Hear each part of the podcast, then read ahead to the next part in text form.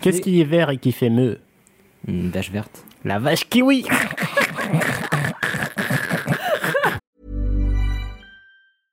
Imagine the softest sheets you've ever felt. Now imagine them getting even softer over time. That's what you'll feel with Bowl and Branch's organic cotton sheets. In a recent customer survey, 96% replied that Bowl and Branch sheets get softer with every wash. Start getting your best night's sleep in these sheets that get softer and softer for years to come. Try their sheets with a 30-night guarantee. Plus, get 15% off your first order at bowlandbranch.com. Code BUTTERY. Exclusions apply. See site for details.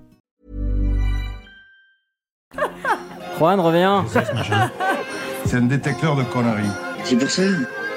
Et maintenant, qu'est-ce qu'on fout Mais Ben, dis-tu nos conneries Tu veux que je lui dise d'aller se faire enculer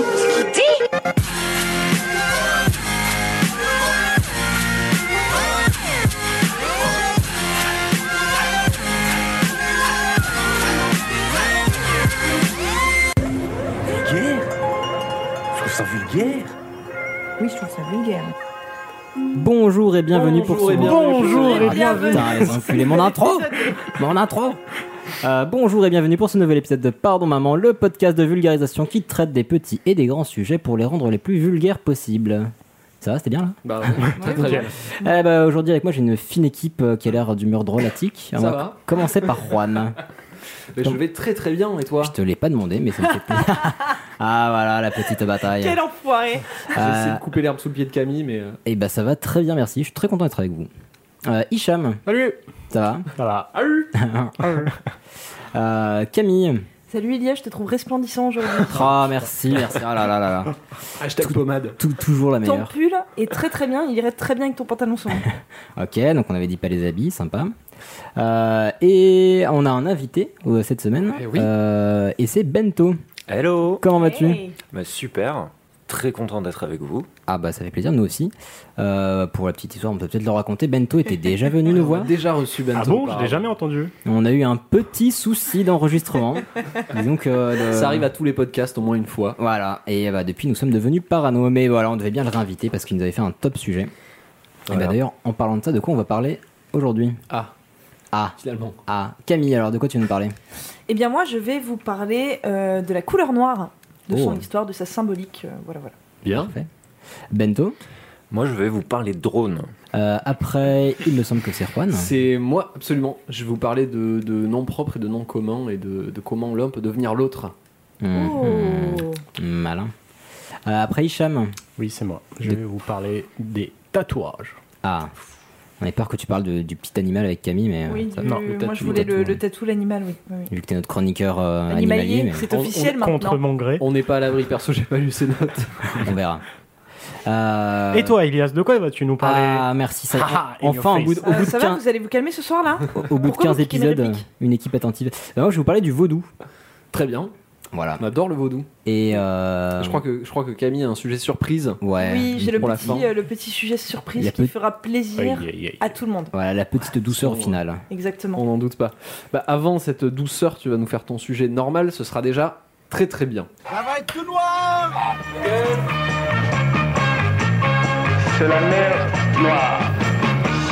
Noir, c'est noir. Il n'y a plus d'espoir. Alors le noir, euh, j'ai une question à vous poser. Est-ce que déjà pour vous c'est une couleur Voilà. Alors, c'est Ah, une teinte, putain. mais ce n'est pas une couleur. Exactement. Tu as parfaitement répondu à la question. C'est-à-dire que d'un point de vue artistique, entre guillemets, c'est une couleur, étant donné que c'est quelque chose qu'on peut retrouver sur une, une- une palette d'artistes. Et scientifiquement, non, ce n'est pas une couleur, car... euh, C'est l'absence de réflectance. Hmm. exactement, un objet noir, c'est quelque chose qui absorbe les, pou- les couleurs, mais qui n'en rejette aucune, donc on ne voit rien. Voilà. Et j'ai fait un bac L. Allez. Ah, Et bim Merci Wikipédia. Non, non. euh, non, c'est- je suis allée sur une encyclopédie pour enfants pour comprendre. Parce que sinon, je, je ne comprenais pas. Donc voilà. Alors, le noir, j'aimerais vous parler un petit peu de, de l'histoire et de la symbolique de cette couleur. Euh, si je vous dis noir, qu'est-ce que ça vous évoque Comme. euh, bah, ouais, La nuit, c'est- Ah, Quelque chose de pas bien. Oui, la nuit, la Par notre tristesse, prisme souvent. occidental, quelque chose de mal. Et exactement, la tristesse, le deuil, les ténèbres. Euh, on associe ça à quelque chose de sombre et d'effrayant. C'est humain, ça vient tout simplement du fait que nous ne voyons pas dans le noir et que l'humanité a toujours tout fait pour essayer de dompter cette absence de vision dans le noir. Donc euh, ça passe notamment par euh, la, la lumière, euh, l'utilisation du feu, l'électricité, ce genre de choses. Euh, et aujourd'hui, le noir, c'est source d'angoisse et de mystère. C'est-à-dire qu'il y a des gens qui ont peur du noir, mais je ne connais personne qui a peur de la couleur, enfin qui a peur de la clarté. On peut être à la rigueur photosensible et ne pas tolérer correctement la clarté, mais je ne connais personne qui dit ah j'ai c'est- dès qu'il fait jour, ça m'angoisse. Voilà. J'ai pas envie de te contredire finalement. Euh, alors, durant l'Antiquité, c'est plutôt amusant, mais euh, le noir était une couleur très positive, et notamment euh, un petit peu avant l'Antiquité, à l'époque préhistorique, et euh, dans certaines parties du monde durant l'Antiquité. Par exemple, chez les Égyptiens, c'était la couleur de la fertilité et de la fécondité. Oui. Donc euh, c'est plutôt amusant aujourd'hui, parce que si on dit euh, fécondité et fertilité, on va plutôt penser à du blanc, à du rose, mais clairement pas à du noir. Voilà. Et euh, dans la romantique, le noir, c'était- ça allait même plus loin que ça, c'était deux couleurs différentes. On distinguait deux noirs. Ah, d'accord. ouais. Mhm. Voilà. C'est-à-dire Euh, il y avait deux noirs totalement différents. Et pour eux, c'était deux couleurs aussi séparées que le rouge et le vert, par exemple. Précise ta pensée. Euh, Ouais, genre le noir noir et- Dit-il en remontant. Il ses y avait, lunettes. oui, c'est vrai, ça était très très intello. Il y avait le noir brillant, donc euh, sur lequel on rajoutait une couche de vernis, qui était considéré comme un noir euh, lumineux, euh, ce qui est assez contradictoire aujourd'hui, mais c'était un noir euh, lumineux, clair, beau, et en latin, ça se disait Niger. Niger, pardon. Ah, Et c'est ce qui va donner noir en fait, Ok. tout simplement. Ok. Voilà. Et il y avait le noir mat, qui se disait ater en latin, qui donne atroce aujourd'hui, donc Bien. qui a une connotation extrêmement négative. Pourquoi Parce que mat, en fait, c'était la, c'est la, la, la teinte de la peau que qu'on a lorsqu'on est mort. On a une peau d'un seul coup Mhm. très mate, et donc euh, quelque chose de mat durant l'Antiquité romaine, ça fait très peur. On, dé- on déteste les couleurs mates. D'accord. Voilà, Ok. on a tendance à préférer tout ce qui est brillant. Donc euh, on a l'opposition de ces deux noirs. Et avec l'arrivée du christianisme, euh, et ça, ça va se développer surtout au Moyen Âge. je l'ai casé. Euh, euh, avec l'arrivée du, du christianisme, en fait, on a une vision euh, assez manichéenne de l'humanité, c'est-à-dire que la Bible va opposer le bien, blanc, au mal, le noir. Et ça, c'est visible dès les premières phrases de la Genèse. Euh, Je crois que la troisième ou la quatrième phrase, c'est Dieu sépara la lumière d'avec les ténèbres. Donc euh, voilà, on annonce la couleur. Excellent. Ah, Excellent. Euh, mais je vous rappelle que je vous avais expliqué que euh, le Moyen Âge est une période euh, pleine de contradictions. Et aux alentours de l'an 1000, toujours c'est Toujours, l'an 1000, ouais, voilà. c'est, c'est dingue, il s'en est Ça passé nous des hante, choses à l'an 1000, hein, n'est-ce pas hein L'Église décrète que ce sera la couleur des tenues des moines. Euh, notamment pour une question d'humilité, de sobriété. Alors n'allez pas du tout vous imaginer qu'ils étaient vraiment habillés en noir, étant donné qu'au Moyen Âge on a perdu la technique pour réellement faire du noir. C'était une des couleurs les plus difficiles à obtenir, et c'est une couleur qu'on perd très très vite au Oui. lavage. Ils ont perdu la recette, c'est ça En quelque sorte, oui. Voilà. Et Le, le- le charbon. ça permettait Oui, mais pas ça, d'avoir du ça noir ne tient pas. Ah, D'accord. paraît Ça, que ça tient pas sur le long terme. lavage, ouais. C'est pour ça quand Ah, je vous sais pas. regardez, Puis le Myrland Si, si. Black n'existait pas donc. euh, voilà. Et donc quand vous regardez euh, toutes les productions artistiques ou en liminure du Moyen Âge, euh, on va utiliser le- du noir que sur des toutes petites surfaces parce que le noir qui tient vraiment et qui donne un beau résultat noir, il est extrêmement rare. Donc au final, les tenues des moines, elles étaient plutôt marron, grisâtre ou bleu très très foncé, mais on n'arrivait jamais à obtenir un beau noir euh, bien profond. Et hormis les hommes d'église et quelques, quelques congrégations de religieuses, le noir n'est pas du tout porté au Moyen Âge. C'est vraiment une couleur euh, qu'on n'aime pas, qu'on ne et c'est à porte cause pas de la et religion, qu'on maîtrise euh, mal. côté ténèbres et. euh, Les Oui, mots c'est- n'existaient pas à l'époque, quoi. Comment Les mots n'existaient pas à l'époque. Ok, j'arrête. Ah non, non, non, non, non, non, non, je- vraiment pas du tout. C'est Evanescence n'a pas du tout cartonné en l'an 1000, ça c'est clair. Euh, le noir, au final, il va faire son grand retour au XIVe siècle, étant donné qu'on arrive à trouver des astuces pour mieux maîtriser cette couleur. Donc au XIVe siècle, ça devient la couleur euh, du pouvoir, notamment euh, chez les juges, chez les enseignants. C'est de là que euh, les hommes de justice portent du noir. Et un petit peu plus loin, au XVe siècle, ça va se développer avec euh, l'invention de l'imprimerie. Gutenberg met au point des encres noires parce qu'on estime que c'est la couleur la mieux lisible sur du parchemin, ce qui n'est pas tout à fait faux. Et en plus de ça, les rois vont commencer à s'habiller en noir. Donc si vous regardez en fait des portraits de rois ou même souvent de reines, euh, que ce soit en France, en Italie ou en Espagne, entre le 15e et le début du XVIIe siècle, ils sont souvent vêtus de noir. Voilà. Non pas pour des questions de deuil, mais parce qu'on trouve ça chic, on trouve ça élégant, on trouve ça sobre et on trouve que c'est une couleur qui va à tout le monde. En fait, le noir commence de- enfin à devenir à la mode et à être entre guillemets dédiabolisé. Voilà.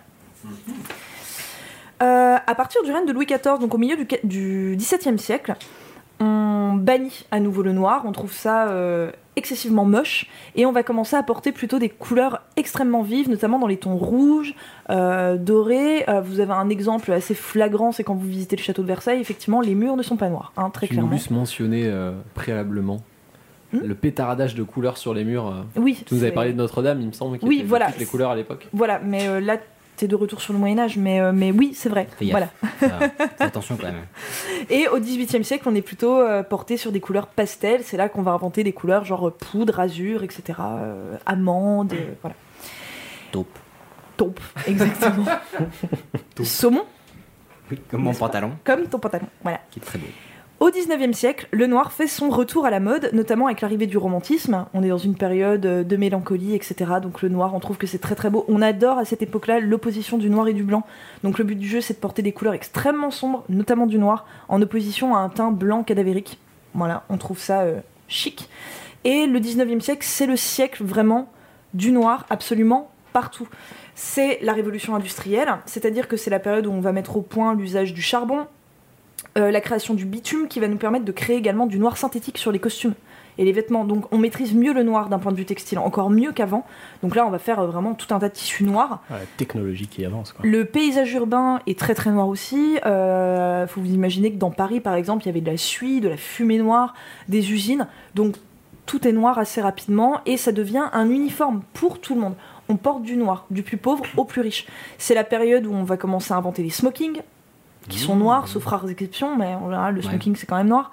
Euh, c'est la période des dandys noirs, tous les hommes s'habillent en noir. Vous regardez les tableaux du 19e, début du 20e siècle, euh, Ouais, voilà. ça, c'est tristoun quand il y a des, euh, des expositions de portraits, par exemple, tous les mecs sont Mm. habillés pareil. euh, Exactement. Et C'est très représenté dans tous les arts visuels cette période-là d'ailleurs. Bon, Oui. enfin, je pense que ça parle à tout le monde. Le, le Londres industriel avec euh, tout qui est gris, La noir, période machin. victorienne, ex- exactement. On est vraiment sur un monde qu'on s'imagine un petit peu en noir et blanc. Même euh, Voilà. l'exp- l'expressionnisme allemand, mais ça vient un petit peu après aussi, qui était Oui. noir, noir, noir. Ah, du blanc, noir. Au XXe siècle, le noir, au final, enfin même euh, encore jusqu'à aujourd'hui, c'est resté une couleur assez courante, mais ça commence tout doucement à se faire détrôner par le bleu. Je vous donne un exemple de la façon dont on est habillé maintenant. La part d'entre nous, on a du bleu sur nous. Pourquoi Parce qu'en fait, il y a le jean qui apparaît, C'est vrai. qui devient du coup une couleur neutre. Ouais. Et, euh, et on a également le bleu marine qui va vraiment naître aussi au XXe siècle et qui devient aussi une couleur euh, neutre et qui est même souvent considérée comme plus profonde et plus chic que le noir. Donc euh, maintenant, il y a, pour aller euh, par exemple à des mariages ou quoi que ce soit, les hommes vont avoir tendance à moderniser entre guillemets la petite touche, non Mm. plus en portant le traditionnel smoking noir, mais en osant les costumes euh, bleu marine euh, ou Et- bleu un petit peu et plus le clair. jean a vraiment un rôle là-dedans dans le Ah la Euh, oui, le, jean, démocratisation ah, du le bleu jean a totalement démocratisé le bleu. Le bleu, en fait, il faut savoir que ça a vraiment été la couleur extrêmement mal aimée de toute l'histoire.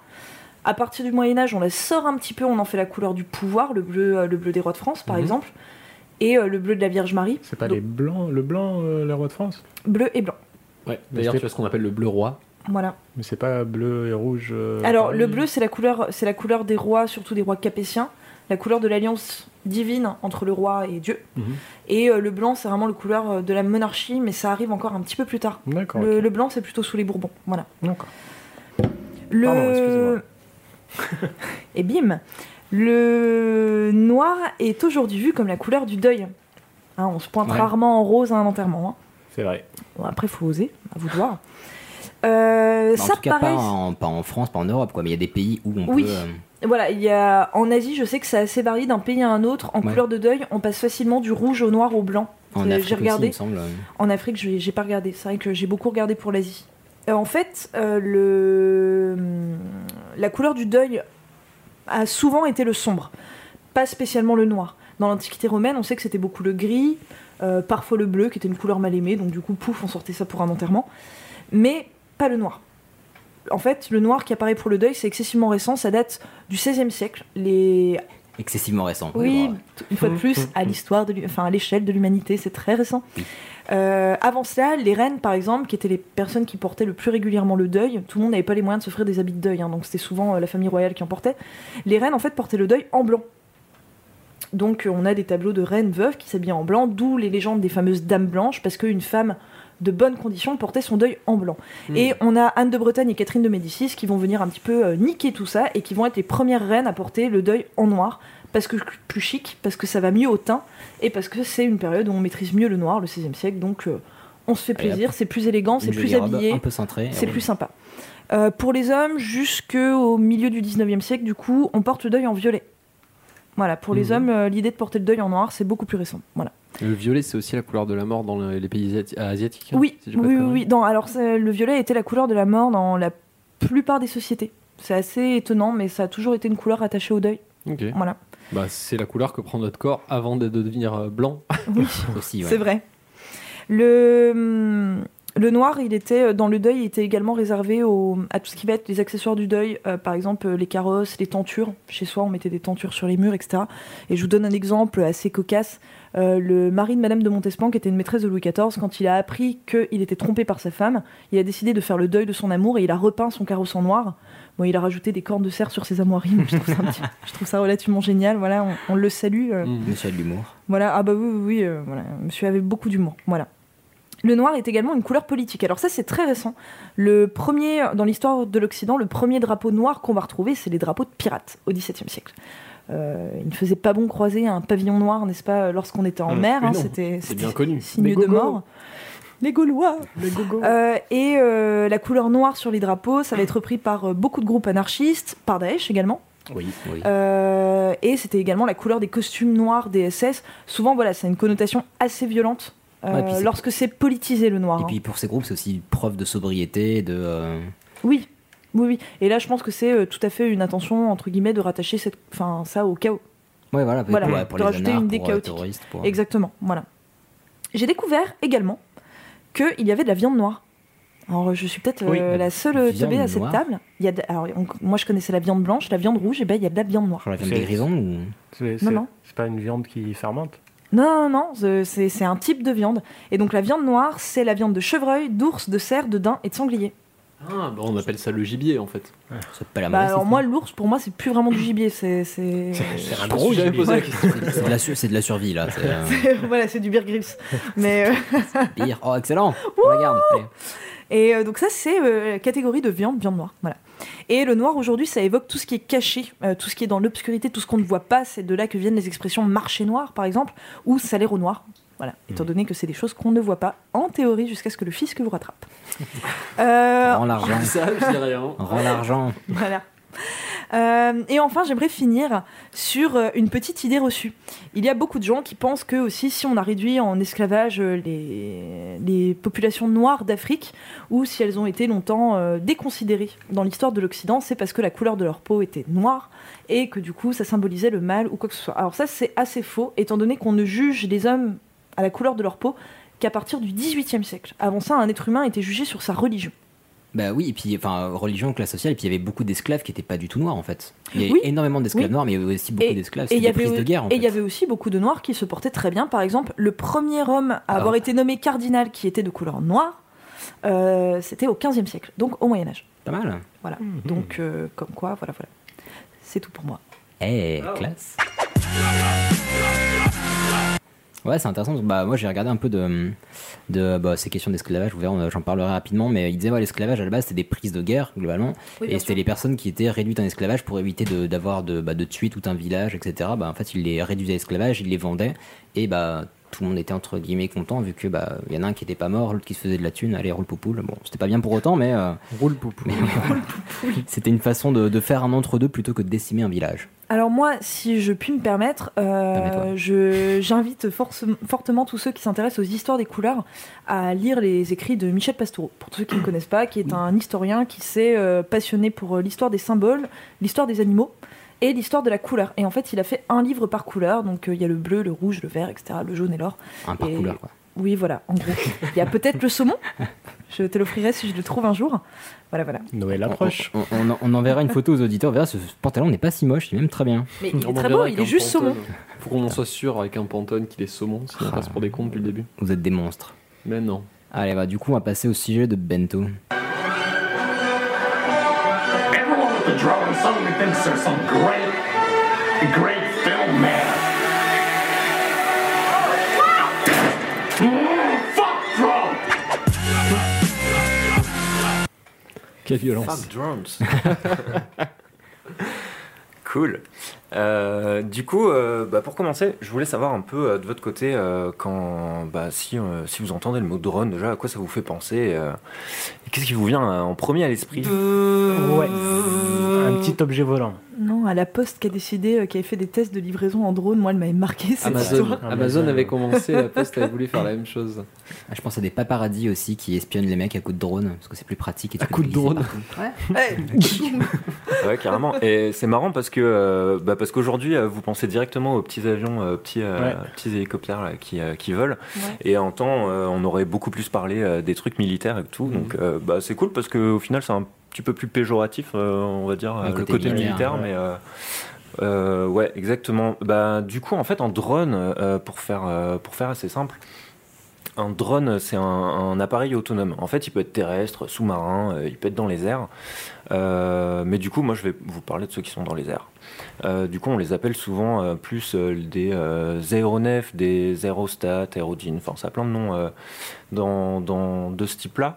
Euh, du coup, c'est des appareils autonomes que- qui, vont être, euh, bah, qui vont être télépilotés euh, par, euh, par, par une personne, par plusieurs personnes d'ailleurs, euh, pourquoi pas, euh, ou euh, déjà programmés pour, euh, pour suivre une chemin, un chemin tout, tout tracé euh, dans, dans- dans un but.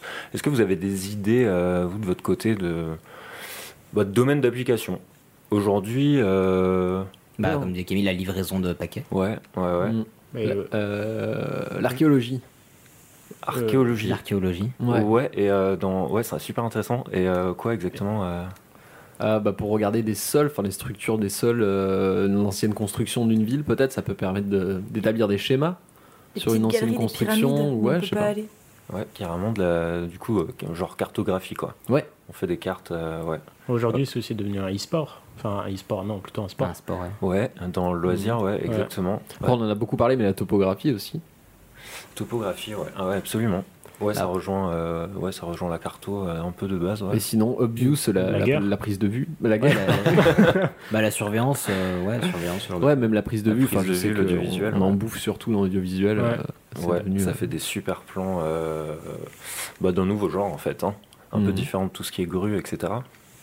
Euh, du coup, euh, les drones, déjà pour leur histoire, euh, ça fait déjà 100 ans que euh, le premier drone a- est est 100 allé dans ans. les 100 airs. ouais. ans. Le, pre- le tout premier, ouais, c'était en, c'était en 1917. Euh, comment Joyeux ça anniversaire Ouais, exactement. Euh, c'était un pilote, un pilote. euh, il il s'appelait Max Boucher euh, et c'est super intéressant. En fait, il a, il a réussi à, à faire voler un avion, euh, bah, du coup, euh, Sans à nouveau, pilote. hein, sans pilote, sans intervention, euh, sur un kilomètre. Euh, Mhm. faut, faut se rendre compte quand même de la technologie en 1917. C'était avec des ondes radio qui faisaient. euh, Euh, probablement, honnêtement, alors là, à ce niveau-là, je n'ai pas vraiment trouvé d'infos, c'est vrai. Euh, mais c'est c'est fort possible. J'ai d'ailleurs entendu parler, j'ai vu deux, trois choses où effectivement, ils utilisaient euh, un, un signal un peu comme le morse. Euh, Mhm. Alors que j'imagine Ah, même putain, pas comment ça peut être l'enfer. traité bip à gauche, derrière. en bip à droite. La réactivité euh, de l'appareil, euh, ouais, ça doit être compliqué. Euh, ouais, en 17 et euh, dont 1 km. 1 km, donc en fait, c'est quand même une- une super longue distance. C'est déjà honorable, ouais. Ouais, faut savoir que un an après, ils ont réussi à, à parcourir 100 km. Donc euh, c'était euh, à la période, euh, on va dire, euh, guerre, euh, Mhm. pendant, pendant la Première Guerre mondiale, et- mais ça n'a jamais été utilisé pendant la Première Guerre mondiale. Et il, Hicham. il faisait euh, quelle taille euh, ce drone C'est- C'était réellement des, c'est de, la- de taille de petits avions. Ah oui, donc Ouais. c'est- c'est pas un gros. euh, Ouais, euh, Des D'accord. avions euh, de la, de la marque, une société, donc c'était français, hein, euh, ce, je vous ai pas précisé, hein, ce, euh, le, le premier don était français, euh, euh, donc le fameux euh, Max Boucher, et euh, les avions c'était une- la société euh, voisin, en fait c'était deux frères. hein, Voilà, qui euh, faisaient des avions, qui ont construit beaucoup d'avions pour, euh, pour les guerres, donc euh, pour les, euh, en tout cas pour la France, et il me semble d'autres pays par la suite. Euh, donc voilà. Ok, merci. Putain, c'est classe. ouais. Enfin, en un an, ils ont fait euh, x100, quoi. Ouais. Et euh, Georges Clemenceau a, a en fait a, a repris le, le projet euh, pour, euh, pour le pousser un peu. Ils n'ont pas vu là, en, en- en premier lieu euh, une, une forte utilité. Ils ont commencé à, à beaucoup se poser de questions pen- alors qu'il y avait euh, ben, pendant les guerres bah, beaucoup de pertes. En en fait beaucoup de pertes humaines.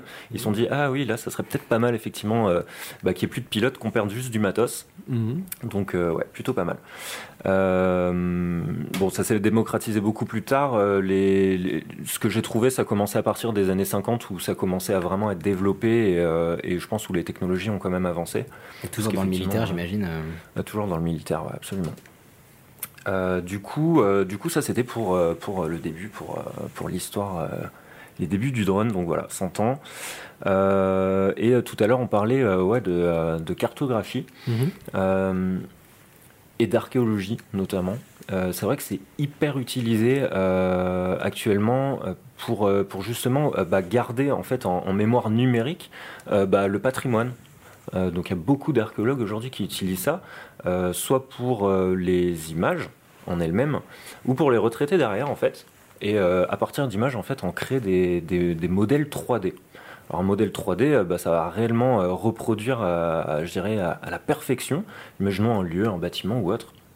On imagine du coup les, euh, les- les possibilités dans, dans ces domaines-là, euh, dans, dans différents pays où, euh, bah, euh, où des monuments peuvent être détruits, etc. par euh, bah, nos guerres actuelles. D'ailleurs, on en a entendu parler euh, cette année, il me semble, encore l'année dernière, Euh, des sites, euh, oui, des oui. sites totalement détruits. euh, Bah, c'était Ah, les oui. Daesh, Daesh, non, non qui avaient Mhm. détruit. euh, J- J'aime bien que Juan il parle de Daesh, il me regarde. C'est très gentil. Ah, bravo. C'est vrai que tu es plutôt à une proximité immédiate de moi, mais si tu veux. Il y a Elias aussi. Hein, Je me demande si c'était pas Petra, non Elias, il est euh, vietnamien, qui qu'est-ce était que tu déporté, racontes ouais. Et euh, mais là ouais donc du coup c'est des drones avec des caméras 3D ou autres qui peuvent euh, qui peuvent capter tout avec ça. des appareils photo, avec euh, des, ouais, des, euh, des, des- des capteurs euh, laser. Alors après, on rentrera pas forcément dans le détail, mais pour le coup, ça donne une, une très très grande précision. Et euh, moi, c'est un domaine en tout cas qui me- qui m'intéresse beaucoup, qui me plaît beaucoup. Après, effectivement, on a l'audiovisuel, on en a parlé rapidement. Euh, et puis, on a des, euh, bah, des très très grosses sociétés. Et est-ce que si je vous parle de euh, l'Aquila, est-ce que ça vous dit quelque chose ou Alors, moi, pas du tout, non. L'Aquila Ouais, Pas non. du Ouais. Si je vous dis Facebook. Oui. Oui, bah oui. Euh, un petit peu plus. Eh ben, Facebook a, a développé un projet euh, du coup euh, pour, euh, euh, pour donner Internet. Oui. Yes, vas-y, Juan. C'est une espèce de montgolfière pour distribuer Internet euh, par voie aérienne. Ah, c'est ouf. Euh, Ouais, c'est un- c'est dans, c'est dans le style, euh, sauf que ça va être- peut-être être un peu plus rapide qu'une montgolfière. D'accord. J'ai essayé. Ouais, ils ont développé un, ouais, une sorte de, de grand avion. Ça ressemble à un, un- un avion de ligne en fait. Enfin, c'est euh, c'est aussi grand et euh, c'est euh, c'est euh, bah, c'est muni de, de panneaux solaires, etc. pour euh, voler le plus longtemps possible. Donc ils ont euh, ils ont fait pas mal euh, pas mal de tests. Effectivement, le but c'est de euh, de balancer Internet euh, à un maximum de personnes qui n'ont pas Internet aujourd'hui. Euh, ils estiment qu'il y a euh, 50%, euh, 57% euh, euh, d'humains aujourd'hui sur Terre qui n'ont qui n'ont pas accès à Internet. Alors c'est marrant parce qu'il y en a autant qui n'ont pas accès à l'eau potable. euh, à voir euh, nos, Chacun pri- ses nos priorités, priorités. exactement. Ah bah moi s- s'ils avaient internet sur Facebook ils pourraient dire eh les mecs on n'a pas d'eau potable. Là tu préviens là il y a de la Et tu communication. vas aussi commander de l'eau sur eBay. Oui voilà bah tu vois il y a des moyens avec Ah. internet. Alerte, ouais, effectivement. Et d'ailleurs, petite anecdote, ça me fait penser à. Je sais pas si vous aviez suivi il y a 5-6 ans au moins, je pense, c'était The Pirate Bay. Je sais pas si vous vous souvenez de, Ouais. de ce site. Ouais. Euh, ils avaient un projet pour en fait euh, mettre leur serveur euh, bah, en, bah, pas en lévitation, mais dans l'air en fait. Donc utiliser les des airs. drones pour balancer leur serveur en l'air pour qu'ils soient bah, Qu'ils soient intouchables, intouchables imprenables, légalement, ouais. et faire un espèce de réseau, euh, bah, un réseau pirate, mais, euh, Mais c'était bah, le parti, inaccessible. c'était le parti pirate justement qui avait ce projet-là, je crois. C'était pas directement de Pirate Bay, c'était carrément le parti pirate qu'ils avaient euh, Ah ouais, c'est confondé, possible. euh, si j'ai pas de conneries. Enfin, C'est possible, pas je- je ne rentrer sais dans les plus. détails, je m'en souviens pas. Moi, je J'aurais sais qu'ils mis avaient plus exploré, ça dans, dans les eaux internationales, un pirate en plus. euh, Ils ont essayé aussi d'acheter de, d'acheter une île, je crois, qui était indépendante, mais bon, c'est- on, on digresse un petit Une peu. barque, ça marche aussi. Ils se sont fait chier quand même. Ouais, ouais, bah une marque pour les serveurs, on va repasser. hein. Et euh, bah ouais, bah c'est un domaine plutôt lucratif en tout cas, le domaine, euh, le domaine drone et euh, aérien. Euh, et au niveau loisir aussi, euh, je s- pense que vous en avez entendu parler. C'était en 2016. Ouais, en 2016, il y a un jeune de 15 ans, un jeune anglais, euh, donc dans des courses de drone. Et ouais, je sais pas si vous avez euh, vu un petit Ouais. peu ça. Ouais. Ah, c'est super Ouais. classe. Ouais, des parcours, euh, des parcours assez futuristes, euh, plein de lumière, etc. Assez, euh, assez, assez sport. Euh, quand on les voit, euh, quand on les voit piloter, on a l'im- enfin, l'impression que Enfin, qu'ils ont des pouvoirs de Jedi. Bah, C'est la quoi. course de Star Wars. Ouais, ça me parlait vraiment l'épisode 1 de Star Wars. Ouais, il faut des dons surhumains, mais quand tu vois ces courses-là à la première personne dans les forêts où les mecs évitent les arbres, et tout, tu me dis, c'est pas possible. Ah, il faut, faut des réflexes de malade. Et ça va. T'as une idée de la vitesse à laquelle ça va à peu près Euh, Donc, la 40 vitesse, kilomètres Ah heure, en hein. vitesse de pointe, ça c'est très très élevé. Il me semble qu'il y a une équipe qui a atteint les 260 euh, Putain de Dieu, kilomètres la vache. heure. Euh, après, dans, dans des parcours, bah, c'est un, un- un petit peu plus, euh, un petit peu moins rapide euh, quand même. Sachant que euh, faut savoir. euh, je pense que Juan, tu l'avais déjà vu euh, dans, dans les casques, dans les casques vidéo, euh, les mecs pilotes Mhm. dans des euh, dans des casques justement, euh, sur des lunettes en fait. Tu quand dis ils ce sont que allumés. j'avais testé, c'est ça Ouais. Oui, tu m'avais fait essayer euh, des lunettes. Il me euh, semble. On dirait des lunettes de bronzage, c'était un peu bizarre. Là, ce qu'on appelle le first person view, c'est ça Robocop. Exactement. Et Ouais. le- Et en fait, tu as, des, euh, t'as des, des- des écrans en fait, dans, dans des lunettes, euh, comme ils font aujourd'hui. Euh, Ouais, pour le- euh, ah, réalité au- euh, augmentée. virtuel, Ouais, comme un casque de réalité virtuelle, Ouais, sauf que tu exactement. vois ce que filme le drone en fait. Ouais. Et donc quand tu pilotes, tu vois le point de vue du drone, donc depuis ton banc, enfin depuis ta- où t'es assis. Mais donc faut avoir des réflexes de ouf, faut pas avoir la nausée, faut, enfin, faut un entraînement de spationaute quoi. C'est. euh, Je pense qu'il y a beaucoup d'entraînement, un peu comme tout, et la qualité est absolument médiocre. Euh, ça coupe, euh, c'est, euh, ça coupe toutes les deux secondes. C'est comme si votre antenne télé était hyper mal branchée.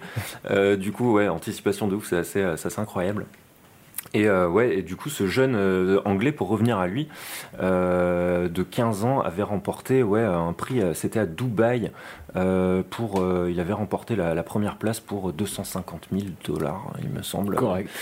Il Plutôt, avait- plutôt lucratif. Il Un avait bon gagné argent. aussi aux Champs-Élysées. Il, y avait, euh, il y avait une course euh, aux Champs-Élysées. Arrête de danser, Elias. Non, Elias, tu me- Champs-Élysées. C'est pas la- Il y avait une Ouais, course sur les pour- Champs-Élysées. pro- Ouais, je crois que c'était un peu pro- pour promouvoir euh, le, ouais, le, Oui, ce, mais c'est- ce domaine-là. ouais. Il y a un an ou deux aussi. et, T'avais euh, 250 Le Ouais. premier mec qui a touché un salaire de Jedi, quand même, c'est pas mal. Ah mais surtout, enfin, Il y, a- il y a quoi comme il y a- il y a quoi comme sponsor pour pouvoir permettre des prix de 250 000 balles Euh, Ah, c'est toujours les mêmes, hein, Red Bull. euh. Ok, t'as gagné. d'accord, Dubaï, c'est réglé. C'est des- bah, c'est un domaine qui explose. Donc Ouais. toutes les marques en fait Dubaï. que, que, que l'on ne connaît pas forcément, mais euh, qui, euh, qui fabriquent du matériel pour, euh, bah, pour les drones, etc. Que ce soit les, pour euh, tout ce qui est radio, euh, caméra, etc. euh, en fait, ben, euh, peuvent se- largement se permettre justement de ce type de sponsor. Et puis il peut avoir une double activité, euh, à la fois le militaire et le, lucra- enfin, le loisir, et donc. euh, Euh, c'est- et c'est vraiment très distinct en fait. Euh, Ah, il y en a pas qui- il y a pas de constructeurs qui sont dans les deux Niveau militaire, ça va être euh, ça va être d'autres types de sociétés euh, et, euh, et vraiment les États. Euh, en tout cas, j'en ai euh, j'en- en tout cas j'en ai pas entendu parler. Euh, Dans les matériaux, c'est vachement inspiré effectivement du militaire qui ont, euh, qui ont une, une grande avance sur, euh, bah, c'est logique, hein, sur, euh, sur des sociétés qui sont plus euh, dans le loisir, on va dire. Mhm. Mais euh, donc c'est c'est vachement inspiré. Euh, mais sinon, euh, pas, pas à ma connaissance. Ok. Voilà un peu euh, le, le- le côté euh, drone. Est-ce que vous- il y a des questions qui vous viennent à l'esprit euh, là-dessus, euh, peut-être sur le fonctionnement ou euh, un truc qui euh, Ouais, c'est- c'est c'est un peu comme les, les hélicoptères. Ça fait bzzz, ça tourne et puis Oh. ça monte. Euh, non Ouais, généralement on les euh, on les distingue avec euh, le, le plus connu dans notre esprit maintenant, je crois, c'est avec euh, avec euh, Les quatre quatre, hélices. euh, quadricoptères. Ouais. C'est euh, ouais, c'est euh, c'est- effectivement c'est en équilibre. Euh, à la différence des hélicoptères, euh, les hélicoptères, bah il y a euh, un rotor principal et euh, il y a euh, Sur la- une autre hélice sur la, la- ouais, la queue tout derrière, ouais, qui va en fait compenser euh, le, le La mouvement principal ouais, du rotor exactement. D'accord. C'est euh, le rotor de queue qui compense Donc, ça. C'est pour ça qu'on pète la queue d'un hélicoptère, c'est pour ça qu'il fait des tours dans les films. euh. Ouais, exactement, et, totalement déséquilibré. Et du coup, bah, les, euh, les quatre rotors de, de- des petits drones, euh, que ce soit joué ou autre, euh, bah, ils se compensent euh, entre eux. Il y en a deux qui vont tourner dans un sens, et euh, les deux autres opposés qui vont tourner euh, dans, dans le Ouais. sens inverse pour D'accord. euh, justement euh, garder, garder cet équilibre. Et en fait, les mouvements, bah, vu qu'il n'y a pas d'aile, il n'y a rien, il n'y a pas de. euh, comment on appelle ça Les, euh, les, vo- les, euh, Les palais, les volets. Ouais, les volets, les trucs comme ça. Euh, et bah, C'est du un coup, côté euh, les qui tombe. mouvements, ouais, ça va être euh, Un côté qui ça va tombe créer plus un que l'autre. euh, exactement. Ils vont créer un déséquilibre de cette manière-là, donc soit avant arrière, euh, bah les gaz baissent sur l'avant et euh, du coup l'appareil avance Mhm. et inversement. Mm. Ok. Moi, ce qui m'étonne toujours, c'est les capacités de, de stabilisation. Alors, j'imagine qu'il y a un accéléromètre, enfin, il y a 12 accéléromètres, 14 gyroscopes dedans, j'imagine. Quand tu vois qu'ils peuvent atterrir tout seuls, qu'ils peuvent, quand il y a du vent, se stabiliser par eux-mêmes, c'est assez impressionnant. Je t'avais vu notamment euh, piloter plusieurs fois et bon. Travaillant dans le Ouais. visuel, j'en ai vu quelques fois quand même C'est des vrai. drones. C'est assez impressionnant de les voir, euh, de voir le pilote dire bon, là je galère, je vais le laisser se démerder, je vais mettre le truc automatique et le, le drone s'en sort très bien pour se stabiliser avec le vent, atterrir nickel. Petite C'est pause assez, café. assez impré- non, c'est Mm. impressionnant, vraiment. Moi, je trouve ça, je trouve ça étonnant le nombre de, de paramètres qu'il y a dans le, dans le bordel. Ouais, Aujourd'hui, c'est- c'est- effectivement, c'est hyper bien développé. Il y a des processeurs qui, euh, qui gèrent toutes ces informations euh, en temps réel et euh, à, à une vitesse vraiment folle pour euh, compenser sans arrêt. hein. Justement, bah, pour euh, que euh, l'humain n'ait pas, à, lui, à, à- à changer les trajectoires et à, à compenser sans arrêt. C'est vrai que euh, sans ça, c'est c'est très très compliqué en fait le pilotage. Parce qu'il faut, euh, bah, il faut garder euh, tous les axes sans arrêt euh, pour euh, le garder en équilibre.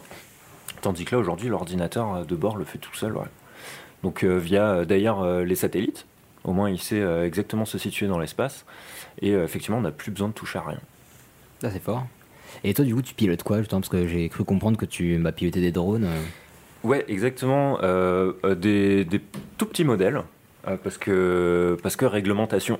Ah ouais Eh ouais. c'est là que ça se complique. La réglementation, euh, est- et, heureusement hein, d'ailleurs, c'est c'est une très très bonne chose, j'insiste là-dessus. La réglementation dans, dans tous les pays européens et aux États-Unis, les autres je ne sais pas trop, mais euh, et, euh, euh, elle est très présente.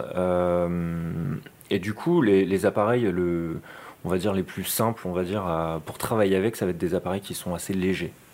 Léger pourquoi Parce que euh, euh, ça ne nécessite pas de parachute notamment. Il me semble que D'accord, Euh, c'est- Euh, ouais, sinon ça fait une trop grosse masse qui va tomber, ça peut Ouais, blesser. ça peut- Exactement. Mais c'est quoi Qu'est-ce qu'on appelle léger justement au niveau du poids Ça va être euh, en dessous de en dessous de 2,5 kg, je crois. Ok, ouais, donc si ça tombe de 200 mètres, c'est déjà euh, 2,5 kg Mm. dans la gueule quoi. C'est ouais, c'est déjà hyper dangereux et outre le poids, c'est vrai qu'il y a la toujours vitesse, les hélices qui tournent donc euh, bon. Ouais. Voilà. J'ai eu un très bon truc, c'était. euh, je, je dérive, hein, mais Enrique Iglesias qui avait fait Oui, un oui, concert où il avait attrapé le drone qui volait euh, devant la scène. Et au moment de l'attraper pour se la péter devant son public, en Ah fait, oui. euh, il a glissé et le- en gros, le drone lui a défoncé le bras, alors il pissait le sang. Exact. Mais respect C'est à lui, ridicule. parce qu'il a gardé son bras derrière son, son dos pour, pour Ouais, finir j'ai son vu concert. Il y avait des photos prises de derrière où il pissait le sang, il en avait plein de t-shirts et il continuait son concert. Show must go Voilà. on La classe Bien joué. Bravo Enrique Lé- En- Une raclette. Raclette. Bah ouais, bah des petites actions comme ça, malheureusement, ça cause un peu de tort, je trouve, euh, à, à ce domaine-là. Donc c'est vrai, bah, c'est un, c'est un domaine où, où, bah, il faut faire attention, quoi. Faire attention. Et euh, niveau réglementation, du coup, ben, pour l'instant, c'est pour le loisir, en tout cas, euh, tout le monde peut euh, jouer avec. Il n'y a pas Ouais. de souci. Euh, faut juste respecter euh, bah, des règles de, de bon sens, en fait. Mais c'est quoi les règles de base par Bah, exemple vole en pas ville au-dessus des enfants. Ouais, Déjà. exactement. Les, au-dessus des hommes et des animaux. C'est bien qu'il est inclus là-dedans, quand même. Ah, Euh, et les fourmis Non. bah, tu peux très bien voler dans ton jardin. Après, il se pose aussi la question de, euh, ben, de tes voisins. Hein, bon, bah, Mm. c'est toujours, euh, c'est toujours la même chose. Hein. Euh, Tu vas pas aller embêter tes voisins ou les filmer. C'est leur, euh, c'est leur vie personnelle. privée. Ouais, exactement. Et leur droit à l'image aussi. Euh, Il y avait récemment aussi, euh, il y a deux ou trois ans, euh, ils avaient chopé un drone qui survolait les. euh, euh, défense hein. Non, Ah, sur les euh, centrales. les centrales nucléaires. Ouais. Ouais, exactement, ouais. Donc, Euh, à euh, proximité. euh, Ça, ça fait un peu peur ça. Donc euh, il y a des zones aussi où on n'a pas le droit du tout de voler. Ah, bien sûr. hein. Il y a beaucoup, beaucoup de zones interdites. En fait, on- pour faire plus simple, il y a, il y a plus. Il y a, il y a des zones autorisées très restreintes. Ça va être souvent euh, campagne, euh, loin des maisons, loin de tout. D'accord. euh, ou vraiment euh, et en dehors des villes.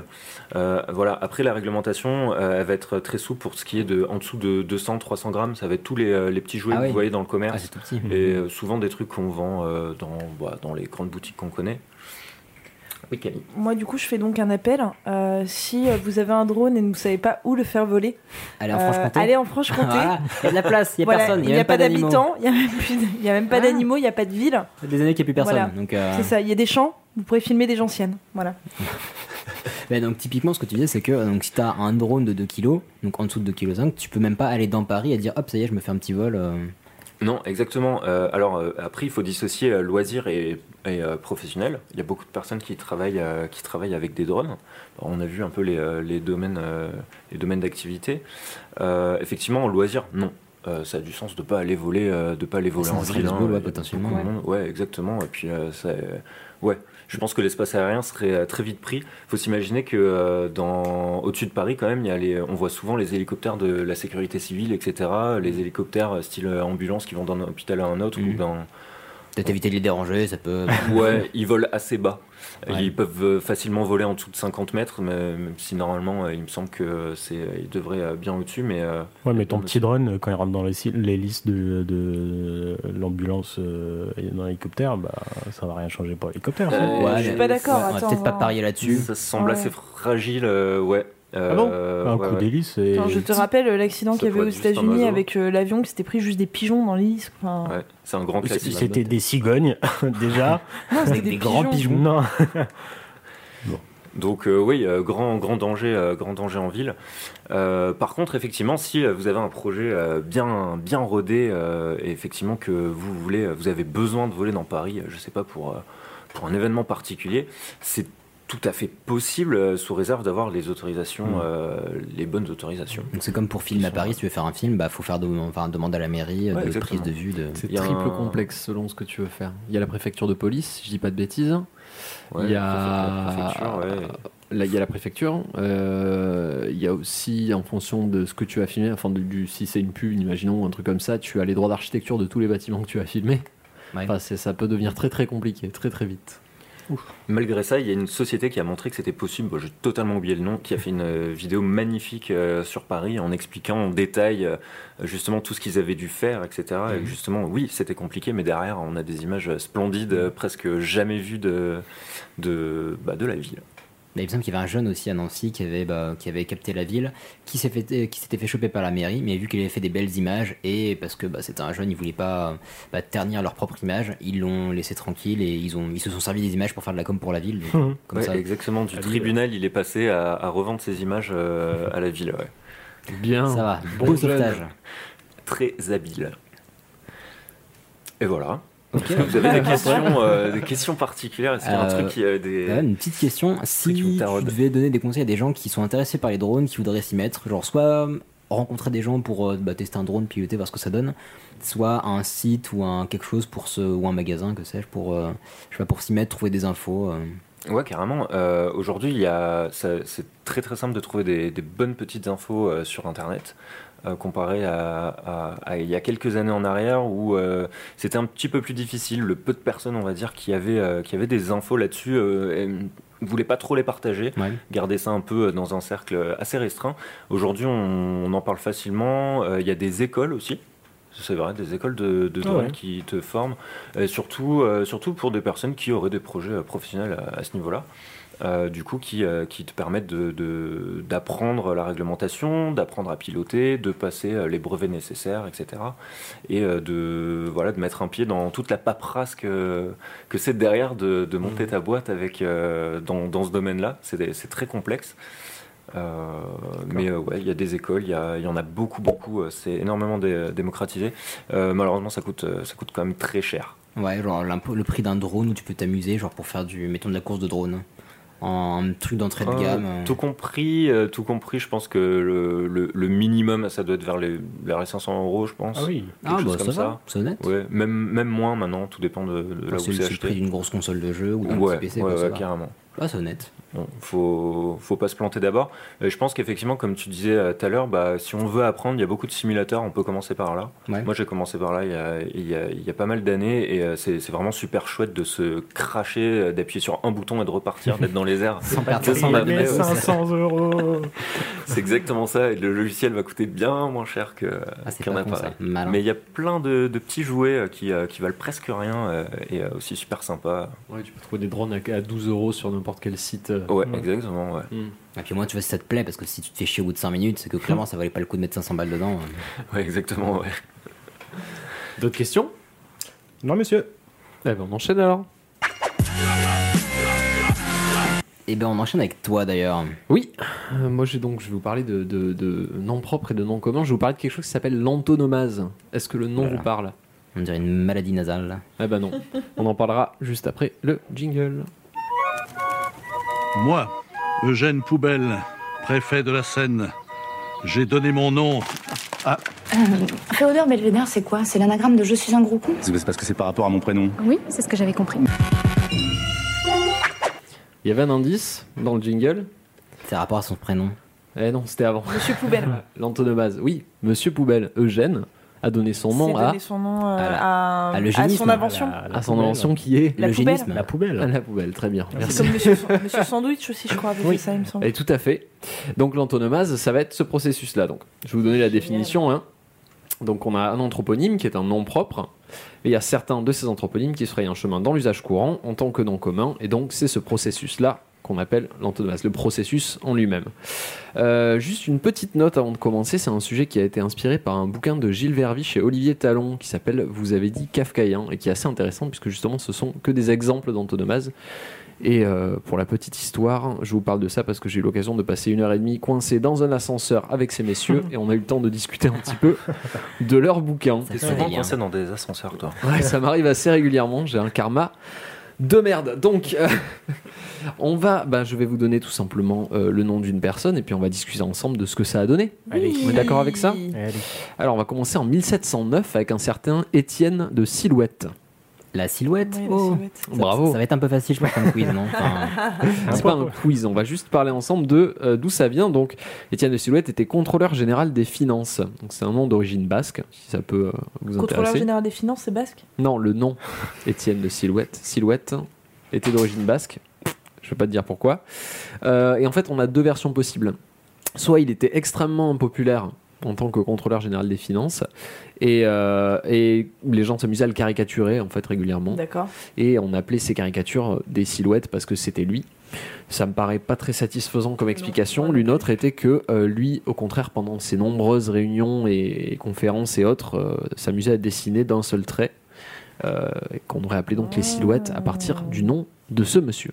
Je trouve cette seconde explication plus satisfaisante. Encore une fois, je sais que c'était pas une preuve de véracité, mais Non, non, mais c'est intéressant. j'aime bien. Euh, Peut-être plus facile si je vous dis euh, pantalon. La première était déjà facile. hein. Là, je pense qu'on a Euh, Pantalon, je pense que c'est assez récent. D'où ça vient le, le pantalon, le, le- le mot pantalon Non, qu'on non, utilise, non, nous non, non, c'est plus récent. Moi, je pense De que c'est Jean genre du Pantalon 19e ou un truc comme ça, pantalon. C'est récent. Mais d'où ça pourrait venir Je t'ai pas demandé Euh, une date. Non, mais euh, d'un- bah, de, de quelqu'un qui a décidé de porter ça, parce qu'avant, les hommes portaient des culottes. Hmm. Si je te dis pantaleone. Ah, italienne Mhm. En fait, ça vient de la Commedia dell'arte. C'est le nom d'un personnage Mais oui, c'est ça, Mais oui. Pantaleone. qui Exact. était vêtu d'un habit tout d'une pièce. C'est vrai, oui, oui. Ok, Une espèce ce de personnage s'appelait grenouillère, oui. Pantaleone, exactement. D'une pièce, il avait une espèce de grenouillère. Une espèce de salopette ou C'est ce que je viens de dire mot pour mot, ouais. mais euh, je t'en prie. Ouais, pourquoi il a Je- pas donné je te son... l'offre. Pourquoi il a pas donné son nom à la salopette alors Ah bah, t'as d'autres questions Bah oui. Parce que salopette, c'est pas un prénom italien, je sais pas. Salopette. hein. En tout cas, le terme pantalon tel qu'on l'utilise aujourd'hui vient d'un personnage de la Commedia dell'arte. Et normalement, vous en rappelez peut-être pas, mais vous avez sûrement appris ça euh, au collège. Un autre, hein, Félix Kir. Ah, le kir. Ah oui, le Kir. Félix Ça Kir, me il vient parle, de, il vient de fin 1800, mais c'est pas un quiz, bordel de merde. Oui, le kir. Félix Kir, c'était un homme d'église euh, qui était, Forcément. euh, qui a aussi été député maire de Dijon. C'était un moine, non, il me semble. Il a amélioré le 22. Ça me dit quelque chose. Exactement, il a amélioré le vin de messe. Euh, il a créé cet apéritif composé de. Kir De champagne. De- de vin. blanc. Kir n'est pas De une vin blanc. composante. Non, c'est le Kir Royal. De Et vin de- blanc De sec, cassis. à préciser. Oui, et de, de cassis, exactement. Et de liqueur de cassis, exactement. Euh, et donc, ben, cet apéritif est devenu populaire sous le nom de Kir. pour Félix. Un sosie, Mm. un Hmm. peu plus compliqué. Un mec qui avait un frère jumeau. Bah non. Ah. Un mec Aucune idée très commun. Non plus. Non, un Si t'as mec d'autres qui a réponses à la ressemblé con, n'hésite quelqu'un. pas. Oui, faut- Le premier. ouais, bien Marc joué. Sosie, non Alors Sosie, c'était le nom d'un esclave dans la pièce d'Amphitryon de Plot. Euh, c'était en 187 avant Jésus-Christ, donc vous avez le droit d'être un petit peu. euh, Là, là, Un tu petit peu peux perdu. dire que c'est vieux. Oui, là c'est vieux. Ah, le mais tu sais, à l'éche- 187 à avant l'échelle du monde, c'est tout récent. hein. à l'échelle des Triceratops, c'est c'est un petit peu récent. Euh, donc dans cette pièce, le dieu Mercure prend la- l'apparence de Sosie, donc qui était un esclave. et euh, c'est à l'origine du coup de euh, ce nom, le Sosie, D'accord. puisqu'il avait pris l'apparence de- d'un esclave et du coup les gens ont fait Ah Sosie, c'est toi Eh Non, je ressemble à... Voilà. Je suis un sosie. On en rigole encore Jean Nico. Oh putain, là, Ah, mais là par si. contre c'est dur. Ah. Attends, attends, attends. Il Ah. n'y a, la- il y a pas une chanson. Tu vois un nick, nick, nick, nick. Alors, Ah, non, non, non. je ne la connais pas, Mais si, on si, a une. si, si. Non, en fait, je vais me ridiculiser devant tout le monde. Très c'est bien, horrible. vas-y, fais donc ça. Fais, fais, fais. Mais si, euh, la, la chanson d'Edith Piaf et des compagnons de la chanson, une cloche sonne et sonne. Ah non, c'est pour Jean-François Nico qu'elle sonne la cloche, pas pour Jean-Nico, pardon.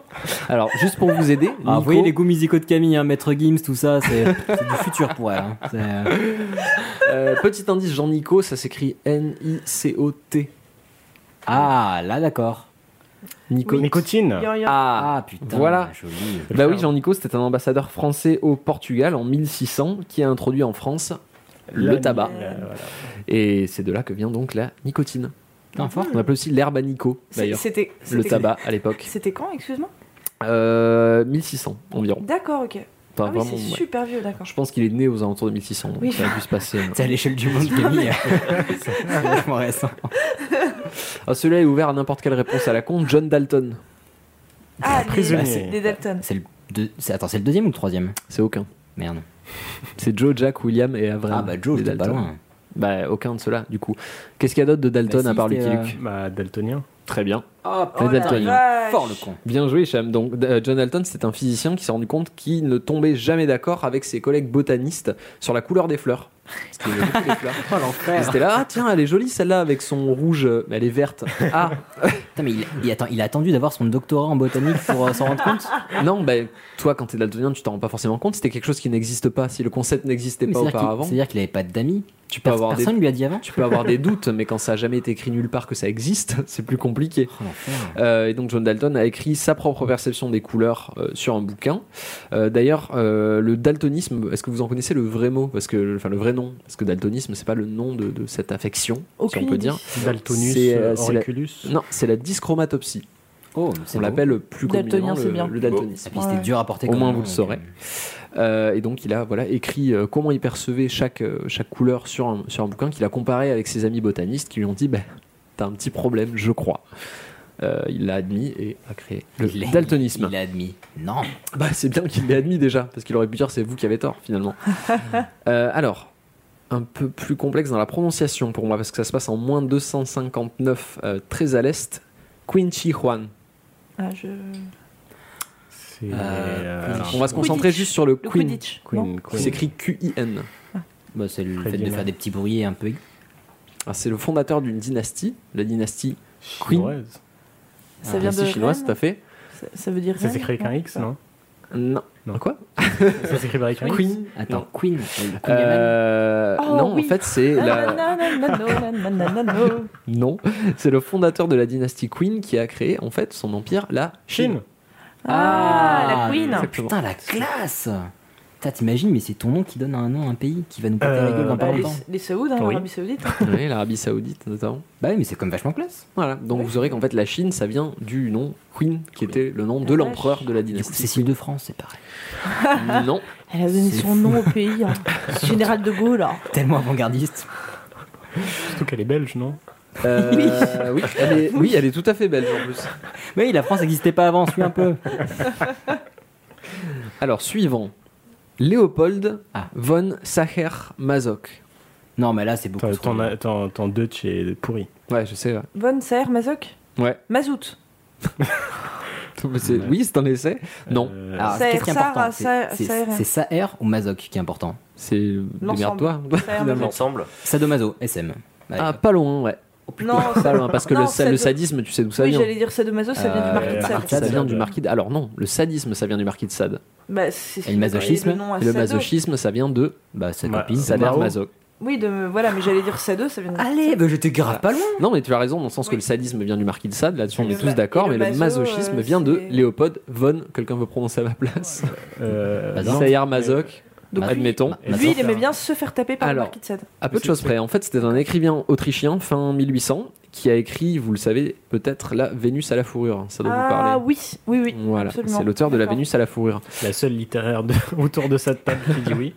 Mais, Euh, Je pense que c'est du bluff. Faudra qu'on le débusque Mais ça non. un jour, mais. euh, Mais même pas, Ouais, Hicham, oui, bien tu as sûr. vu le film avec moi de Roman Polanski, Ouais. où il parle de ce roman tout le long, et c'est le nom-titre d'ailleurs du, du roman. Le Ok. nom-titre. Tu veux dire que c'est un Enfin, film le, éponyme enfin, oui, je me suis compris. Voilà, merci.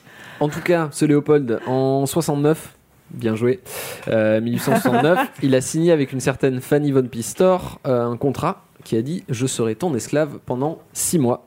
Tu veux dire qu'ils sont mariés Ça va, monsieur Réac Désolé.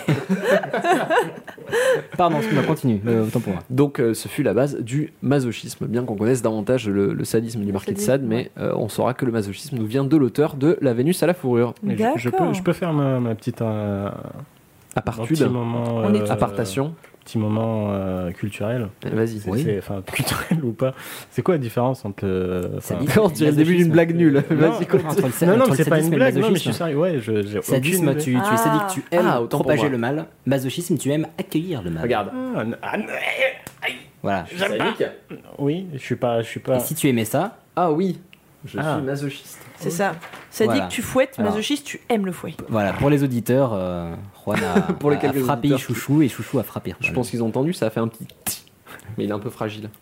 Euh, Suivant Luigi Galvani. Oh. Mario Ouais, grave. Hi, hi. C'est à Allez, la, Ah, la- limite du racisme, La hein, mais bon. Oh, petite Michel Leb, c'est totalement raciste. hein, Continuons. mais, Oui, c'est euh, totalement raciste. galvani, C'était quoi le- le fait de galvaniser. Luigi Galvani, alors en effet, le C'est fait un supporter de galvaniser. ouf. L'équipe de foot d'Italie a tellement gagné quand il était dans les. stands- Dans les... Eh ben non. Ah. Non Non, non. En fait, le fait de galvaniser, donc Luigi Galvani, c'était un, un scientifique qui a tenté une petite expérience où il a envoyé de l'électricité dans des corps inertes, notamment le corps d'une grenouille, pour essayer de Pauvre comprendre grenouille. comment elle était morte, Ah. pour savoir Ah, comment d'accord. fonctionnaient en fait euh, les muscles, le mouvement, les nerfs. On n'avait pas autant de connaissances euh, à cette époque-là. Donc, il a fait passer du, du courant électrique dans une grenouille. Il a vu les cuisses qui bougent. Hyper content, il se dit génial. Le corps humain est animé par une force électrique. Faut savoir qu'à Putain, Bon, malin. C'était quand même pas à cette époque-là, mais on savait qu'on avait un corps et un supplément de corps. À l'époque de la Grèce antique, c'était ce qu'on considérait comme être l'âme. Et, euh, et quand, on est pas, quand on a passé la Grèce antique, on a quand même continué à chercher. Et, euh, et donc, il a pensé que c'était l'électricité. Oui, Hicham. C'est- C'était co- en- combien de temps avant euh, Claude François ça Putain. N'hésite pas à m'interrompre n'importe bouge. quand pour ce genre Il d'intervention. Donc il était convaincu que les êtres vivants étaient traversés de courants électriques et il s'est confronté d'ailleurs à un de ses contemporains, Alessandro Volta. Ah, Donc, je ne vais pas vous ce raconter cher l'histoire, Alexandre. on s'en doute un peu, mais qui est aussi une antonomase. Oui. Euh, donc il, il- il s'est confronté à lui, euh, puisque ce n'était pas le cas du tout en fait. Ce n'est pas l'électricité qui animait le corps, mais simplement le fait que l'électricité avait un effet euh, Sur les nerfs. voilà, exactement.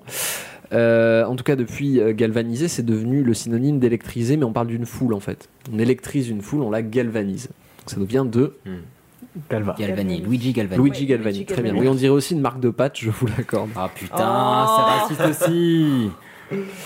Alors, Till Eulenspiegel. Ah, Ah, da, ya. das Auto Till- Non. Deutsche Qualitat. C'est re, c'est re raciste. c'est- On continue, allez, les Michel Leb, on est bien, on est bien. Till Eulenspiegel, donc, c'était un héros de la littérature populaire d'Allemagne Ah. euh, qui aimait bien faire des blagues, des facéties. Tu peux répéter son nom Euh, Till Eulenspiegel. Non, juste la fin, la fin. Till Eulenspiegel. C'est lui qui a inventé Spielberg. Non. Mais Spiegel, ça veut dire quoi en, en allemand Euh, Une blague. Bagel. Pile, c'est joué, C'est non un truc à bouffer. Spiegel. Ah, je pique. Dirait un plat. Ça allemand. veut dire un miroir.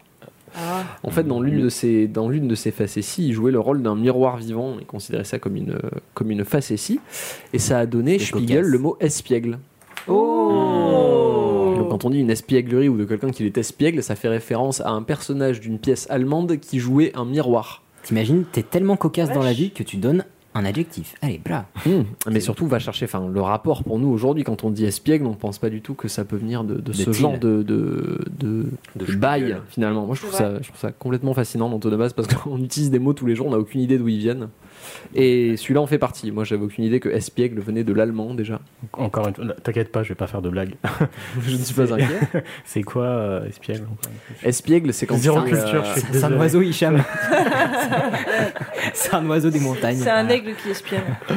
Non, euh, quand tu es espiègle, c'est que tu es facétieux. Alors, Quel tu, es enfoiré. ma- tu es malin, tu es rigolo, tu fais des petites blagues, des, des, Uh-huh. Ah. des- des rigoladeries. Des, D'accord, ok. Ok. Voilà. Tu es, tu es, tu es un rigolo. Hmm. Très bien. Un petit dernier pour la pour la route. Alors justement, Hicham, peut-être que tu pourras nous éclairer sur Oh, celui-ci. putain. Ah. Dis-moi que t'as pas fait une autre Michel Leb. Ah mais j'en ai fait aucune depuis le début. si bon les pattes. Alors déjà je m'excuse d'avance pour la prononciation. Alors Abu Jafar Mohammed Ibn Moussa al Khwarizmi. Algorithme. Euh, alors, Quel Bra, bra, bra, bra. Allez, ingénieur, bim. Ok, C'est bon, pas voilà. Ilias d'applaudissements, nous a donné la sympa. réponse. Mais est-ce que tu peux nous le lire correctement Ouais. Abu Ja'far Mohammed ibn Moussa al-Khawa- euh, Ah. al-Khwarizmi. Très bien. Et donc, ça a donné algorithme. Donc en effet ça a Monsieur donné était l'algorithme. Mais mathématicien. pourquoi Ah. Ah. Ce qui était mathématicien, si je dis pas de bêtises. Très bien. Et donc c'est lui qui a inventé euh, l'algorithme. Bah, il a dû euh, créer des suites de- d'instructions. euh. Eh bien, pas du tout. D'ailleurs, pas plus que les Arabes n'ont inventé les chiffres. Oh, Ah ouais. le dossier Non, non, bah, Mais je non, mais pense oui, qu'on mais est. on a su c'est- compter avant eux, quand même, c'est- hein. Voilà, en fait.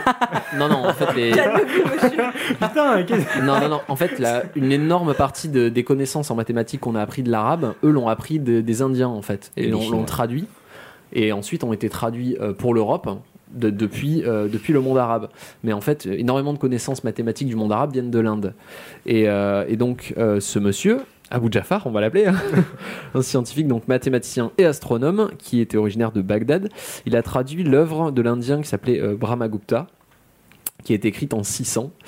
Euh, donc il a traduit ces écrits-là euh, en arabe, qui ont été ensuite traduits par un Italien qui s'appelle euh, Geraldo de Cremon, euh, sous le dixit Algorismi, parce que c'était plus facile euh, à prononcer que le- son nom en entier. Donc le bouquin s'appelait Dixit Algorismi, ou Ilias. Et donc, si je me permets pour la petite anecdote, euh, tu dis que donc ça vient de monde arabe qui les ont euh, transmis. Euh, et effectivement, si vous vous souvenez de notre dossier sur l'islam, c'est parce que donc il y avait un fort empire musulman et ils avaient une grosse proximité avec la Chine qui, a- qui avait inventé le papier. Et donc à l'époque, c'était vrai. peut-être au 16-17e siècle, euh, bah, l'empire musulman c'était un de ceux qui produisait le plus de livres parce que bah, ils avaient déjà énormément de connaissances parce qu'ils avaient un empire vaste et accès au papier. Sur ce, je te rends la main. Habile Bill. Bon, j'étais sur la fin, mais donc pour résumer, Al-Khwarizmi, ça a donné Dixit Algorismi, qui est donné plus tard. Algorithme. Ah, Voilà, et c'était donc l'antonomase. Je vous invite à vous renseigner dessus si ça vous intéresse. Et Ah, Super. vous pouvez retrouver le bouquin Vous avez dit kafkaïen, donc de Gilles Verbiche et Olivier Talon, qui vous parle que de ça, qui vous explique notamment ce qu'est le Bluetooth, que je vous avais déjà expliqué Oui. auparavant, Ouais. donc je ne vais pas le faire à l'antenne. Bien à vous. Ah, c'est super classe et ça- c'était Super c'était chaud à la fin. Ouais, ouais, ça avait commencé euh, hyper. Comment- C'était comment Tu dis Oui, j'allais dire, c'est quoi le nom oui, du monsieur C'était super intéressant, tu Ouais, dis. c'était très intéressant. Euh, bah tiens, bah, bah, parlons de choses intéressantes. Allez. C'est de ton tour. Le reporter animalier.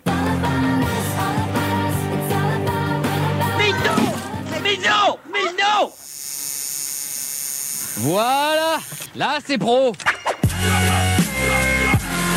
Là, c'est pro. Alors, donc, ouais, je vais vous parler du tatou. Non, pas de l'animal, mais de Allez. l'art. Putain, jusqu'à la Fais- dernière seconde, j'étais sûr que t'allais nous faire le coup. Non, non. Du coup, avant de commencer, euh, Juan, je vois que toi, t'es tatoué. Absolument. Et autour de la table, Ilias, non. Bah, je suis Bento, pas à non. poil, tu sais pas. Oui, j'allais dire, il t'a pas tout montré. Mais hein. c'est t'ai pas haram, montré Ilias. sous mon pantalon en ce moment. Non, du coup, il y a que toi, que toi qui es tatoué. À Ah, Bento, non Eh non. Non, Non. il me fait un signe. Et Camille, on ne sait pas. Ah, euh, Bah, elle a dit non. ouais, elle a dit Regarde le non, hein.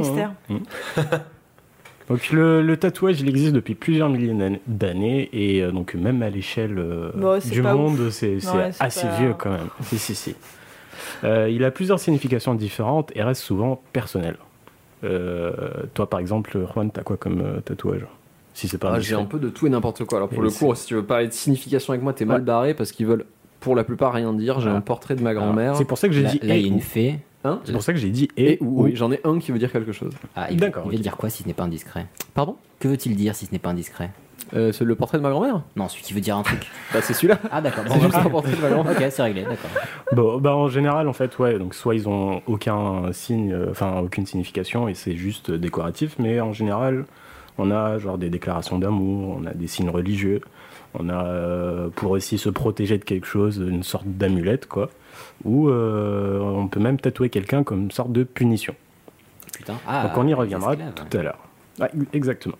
Donc je vais essayer de vous parler un peu de tout ça, mais dans un contexte histo- historique, donc je vais pas vous parler vraiment de ce que, comment, enfin, de Old l'hist- school, Voilà. new school, Ça, pas- Bah, euh, Pas, pas la- tribal. pas la technique, on va, on va pas C'est vous faire ça. un tuto tatou. Voilà, c'est pas c'est pas trop ce que je vais je vais dire, mais euh, je vais commencer par une question toute simple. C'est quoi un tatouage C'est une marque faite d'encre qui De est l'encre inscrite dans sous une l'épiderme. aiguille, ouais. C'est ça, donc c'est un dessin décoratif et ou symbolique, c'est ce que j'ai dit, et euh, ça consiste en déposant des pigments de couleur sous la surface de la peau en la piquant. Et en général, on l'applique contre, euh, enfin en général, ça va de 0,1 mm à 1 cm sous la peau. Ah, Ça- Non, mais là, Ça tu fait tatoues profond, l'os. C'est c'est bizarre, je sais, enfin, mais euh, Non, c'est surtout que ça se diffuse hein, dessous et que ça fait une... ça bave en fait. Ah, Ah, mais donc tu piques pas un centimètre en dessous. bah tu peux, mais ça va faire un truc dégueulasse. Ah, putain, au secours. Euh, oui, donc euh, c'est- c'est c'est profond, ça fait mal. Et on fait ça en fait avec un. c'est quoi, c'est quoi ton sujet J'ai rien dit. On est, on est toujours sur le tatou, là, d'accord. Alors, qui autour de la table est. Non Non Non Non, euh, donc le, le tatouage, il est fait avec un pistolet à tatouage qu'on nomme le. Dermographe. Pistolet à tatouage. 20 sur 20. Euh, Est-ce que tu sais par qui il a été inventé Le dermographe Ouais. Euh, Jean-Michel Non, j'en ai Dermographe. vu, j'en ai vu beaucoup d'ancêtres. Euh... Non, mais le dermographe d'aujourd'hui. Ah, le dermographe actuel, non, j'ai pas le nom. Par monsieur Thomas Edison, lui-même. Ah, celui oh, qui a créé, le- classe. enfin, inventé les ampoules électriques, quoi. C'est. euh, voilà. En fait, c'est juste un percuteur hein, pour, ce, pour les, les noms de municipaux. Je, je vais, je vais en venir. Ouais, voilà, en fait, euh, au bout de, de ce pistolet, entre guillemets, euh, il y a plein de petites aiguilles qui sont soit en acier chirurgical, soit en inox ou en carbone. Et ça, on appelle le. L'aiguille. L'aiguille Les aiguilles, là, au bout du. Tu sais pas comment ça s'appelle Des aiguilles. Non, on appelle ça le faisceau. Oh, Bah, personne n'appelle ça comme ça, mais si tu veux. C'est c'est revenu plusieurs fois sur des sites. Donc moi, je vais appeler ça le faisceau. Et il y a deux types de faisceaux différents. Euh, Il y a pour le tracé, donc c'est un truc assez fin. Et il y a 3, 5 ou 7 aiguilles. Ou sinon, le deuxième type, c'est pour Les le, rem- balais. le remplissage ou l'embrage. Apparemment, on appelle ça les balais d'après euh, Juan. Bah, ça a une forme de balai en fait. D'accord, ok. Et ça, ça a soit donc ça a 5, 7, 9, 11, 14, 21 ou 45 aiguilles. 45 Ouais. C'est Ça énorme. fait- c'est- C'est ouf quand même. Après, chaque diamètre, enfin le diamètre d'une aiguille varie entre 0,25 à 0,45 Ah, 4 millimètres. non, tu vois, c'est quand même euh, la moitié, c'est même pas un demi-millimètre. Bah, Dieu merci s'il y en a 45. Enfin, Mais euh, ouais, euh, elles peuvent être regroupées sur une ligne, deux lignes ou rondes. Bon, je vous passe les détails. Et je sais pas si vous avez remarqué, mais elles sont quasiment toujours en nombre impair. Non, j'ai entendu 14 tout à l'heure. Oui, c'est pour ça que j'ai dit ça que j'ai quasiment. dit quasiment. Espèce de gros troll. là. Et euh, d'après les Coptes, donc euh, les petites- les, les- les chrétiens en en Égypte, ils disent Kol Shei Beltolut Yakmel. Ah Bah oui, on est d'accord. Bah Mais Ils sont souvent éclairés, hein, tout ça. Faut toujours les écouter. Ça veut dire tout se perfectionne par la Trinité. Et je parle vraiment du tatouage. J'ai vu ça dans un livre euh, extrait de Google, mais dans un livre. Et ça m'aurait étonné. Je disais, bah, tu as ouvert un livre En gros, en fait, ça veut dire que ça porte chance, quoi. Mais euh, sinon, c'est aussi pour éviter qu'il y ait un intervalle entre les aiguilles, pour Ah, pas mais qu'il y ait un elles- petit trou. euh, Elles sont en quinconce. De quoi Elles sont en quinconce. C'est- Oui. Comme dans les chorales. C'était le mot savant du soir. Oh, mais oui, on n'utilise jamais ce mot. Quinconce, Ouais. c'est parce qu'il est un peu nul. Il est trop merde. Mais non, quinconce. Allô Quinconce, Pardon, quinconce. vas-y. Ah, Pardon, vas-y. Excusez-moi, excusez-moi. Oui, bonjour, ici votre voisin, euh, Philippe Digression. Ah, bonjour Philippe. Dire que je crois que vous digressez beaucoup. Ouais, ouais, désolé, c'est Euh, c'est Hicham. hein, Il fait- il va te faire foutre. Au revoir. Ouais, tu diras à tes voisins de plus appeler chez moi, là, ça suffit. Mais non, d'ailleurs, c'est mes voisins, du coup, parce que ça marche pas si.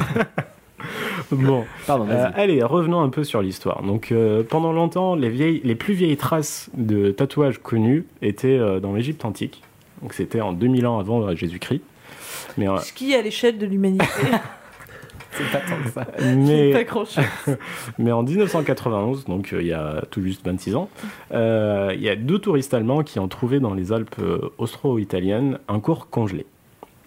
Ils ont alerté les autorités Mais oui, exact. et euh, c'était pas un type qui s'était perdu en, fais- en, en rando quoi. Mais Hein. qui se faisait Non, tatouer. c'est- non, non, c'était une, euh, c'était un corps qui était vieux de 5300 ans.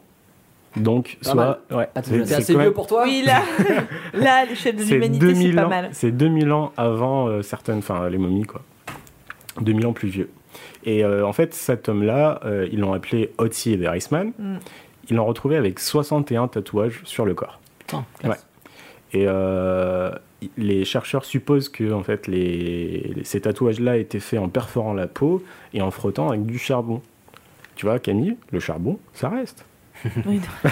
Sous la peau. Euh, Est-ce qu'on a explication Est-ce que c'est parce que les mecs avaient pas inventé le papier Le mec avait besoin de travail Il s'est dit, bon, moi, je vais servir de, C'est de, forcé. de, de- J'ai de- pas compris. de support. Mais il servait faisait de une support blague sur pour le le- message. le- Ouais, voilà. Genre, ils écrivaient sur lui, quoi. Oh là là. Ah Ouais. non. Tu non, veux non, une pelle Ah, Oui, Captain Digression, pardon, excusez-moi, je continue. Euh, non, en fait, les chercheurs, ils pensent que les tatouages euh, avaient un but thérapeutique. Euh, Parce que, vu leur forme, en fait, c'était des traits. Mhm. Et, euh, et surtout leur position, ils étaient euh, regroupés au bas du dos. euh, parce qu'il avait probablement des, pro- des problèmes à la colonne vertébrale. vu son, ses os et tout ça.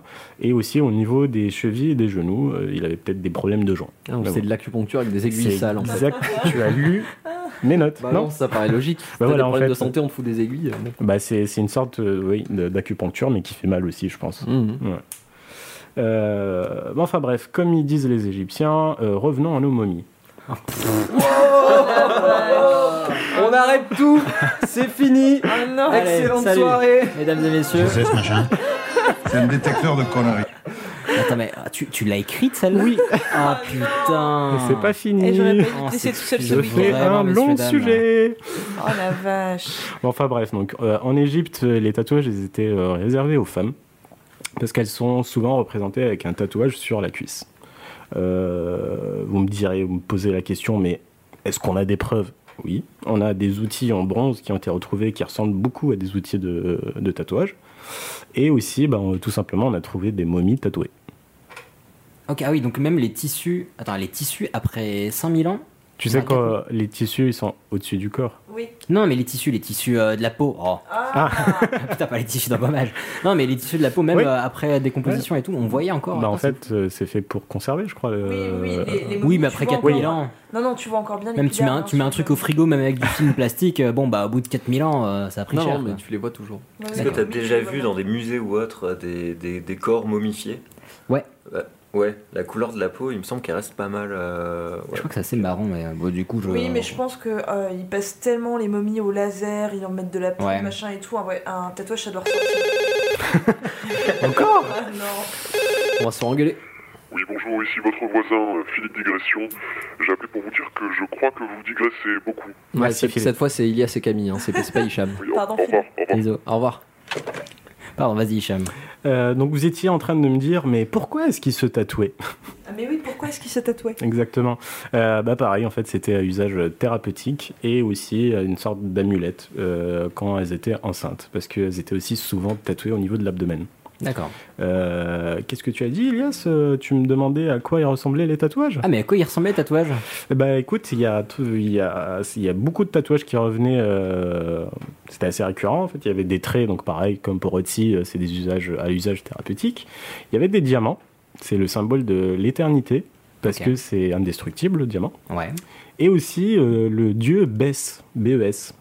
C'est euh, le dieu de, enfin, qui protégeait les foyers familiaux et euh, plus particulièrement les mères et les enfants.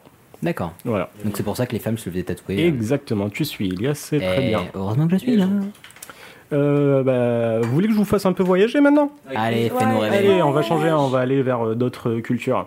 Euh, chez les Berbères, Oui, Ouais, les femmes sont. Et, bah, blague à part, ma grand-mère a des fêtes tatou. Enfin, des fêtes tatou, non Elle pas a des quoi bah, dragons, comme mais- tatouage Euh, Oui, sur genre. les mains. Je sais plus exactement, mais c'est surtout que c'est de l'encre bleue, c'est ça qui m'a le plus marqué en fait. Ouais, ouais. C'est de l'encre bleue, mais euh, pour être tout à fait franc, oh, bah, on distingue plus rien. hein. Ouais, non, bah, avec l'âge. euh, Ah bah oui, oui, là, et ça- puis les, les moyens des Berbères. Bah, elle, elle déroulait du câble. Oh, Pardon, mamie. Mamie, ouais. En plus, ma mère écoute. merde. mais euh, elle est pas tatouée au visage Euh, si c'est possible, mais je sais plus. Euh, elle, Parce non, que- je crois, mais j'en ai vu beaucoup. hein. Ouais, bah, sur t'en moi, rappellerai, je j'ai- pense. je, je connais, enfin, j'ai vu beaucoup de femmes euh, berbères qui sont tatouées au visage. Euh, encore, encore une fois, c'est euh, enfin, c'est une sorte d'amulette. Euh, mais elles sont pas tatouées que au visage. Pardon, mamie. Euh, parce- Oh non. Euh, Lâche- Lâche-la d'un coup. non, non, non. Fais-la d'un- fais-la d'un Non, coup non, sec. mais parce que non, non, mais écoute, parce que euh, elles- elles sont aussi tatouées vers les endroits du corps où il y a un trou. Donc le, le Ça, nez, ça, on le voyait venir. Oui, les oreilles. les yeux, la bouche, le nombril et le vagin. Ok. Bah, Pas Voilà. l'anus. C'est vrai. C'est étonnant. Merci Camille. Euh, en fait, ils font ça pour chasser les djinns qui veulent rentrer et posséder. T'es en train de me dire qu'un jean ne peut pas rentrer par l'anus. non, c'est haram. C'est complètement con. Autant pour moi. Euh, Putain, mais t- comment elles ont dû se faire avoir Genre, attends, bouge pas, t'inquiète, c'est pour les jeans. Non, mais. euh, bah ouais, je sais pas en fait. Mais en tout cas, oui, la, la version officielle, c'est pour que les djinns ne rentrent pas et p- pour posséder cette vieille pauvre petite mamie. Hashtag balance ton porc. Ne me dis pas que tu l'as écrite aussi, celle-là. L'autoroute du gratuit. Allez, vas-y. Bah. Bref, elles avaient souvent les mêmes tatouages chez elles, c'est pour ça que je t'ai posé la question. Il y a souvent un trait qui va du bas des lèvres, euh, je parle des lèvres de la bouche. Ah putain, j'en ai marre. Ouais, c'est- normalement, c'était la dernière. Allez, ça faisait longtemps qu'on n'avait pas perdu Hicham en pleine chronique. Assume. Et après, on dit que c'est nous. Après, on dit que c'est nous. Voilà. Vous m'avez manqué. Euh, Alors, le trait qui part des lèvres, lèvres. jusqu'au menton. Oui, d'ailleurs, oui, c'est une, c'est une défection, quelque chose de lèvres. Et jusqu'au menton. on arrête ça. Allez, non, c'est ça, reprends-toi. ouais. Donc ça va des lèvres jusqu'au bas du menton. Euh, c'est un petit trait et ça représente un palmier. Euh, ça symbolise en fait la force. Comme ça, qu'elles sont de la moustache, ça fait les. les branches du palmier.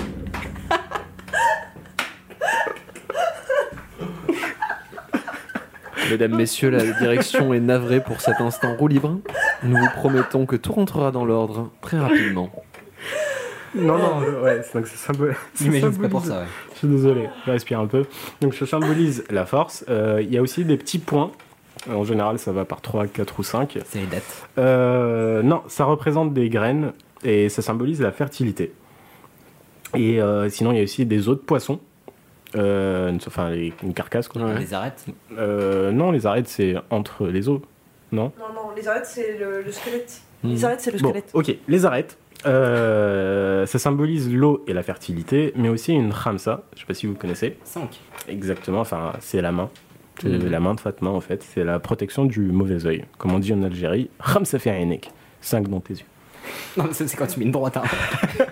Salade de phalange.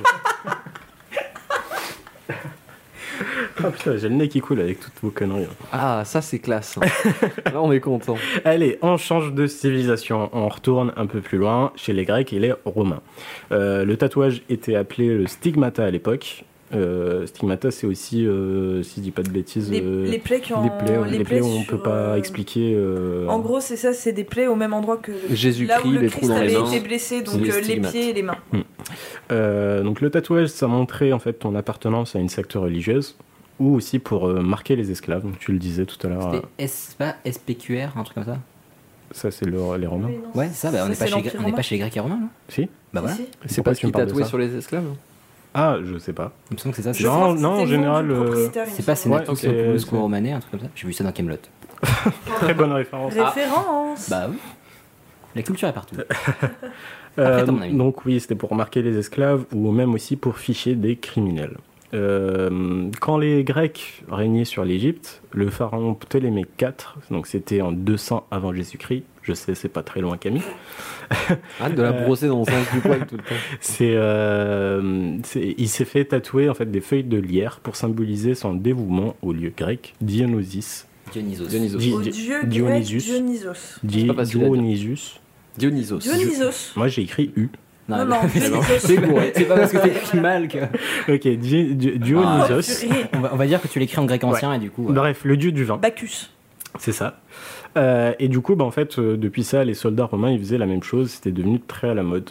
Euh, et j'ai fait j'ai écrit une blague, mais je vais pas, la- je Non, vais non. pas vous la faire. Non, du coup. Parce que même moi, je me suis dit, On- hmm, on la ça mettra- passera on la pas. mettra dans les Si même toi tu t'es dit. hmm,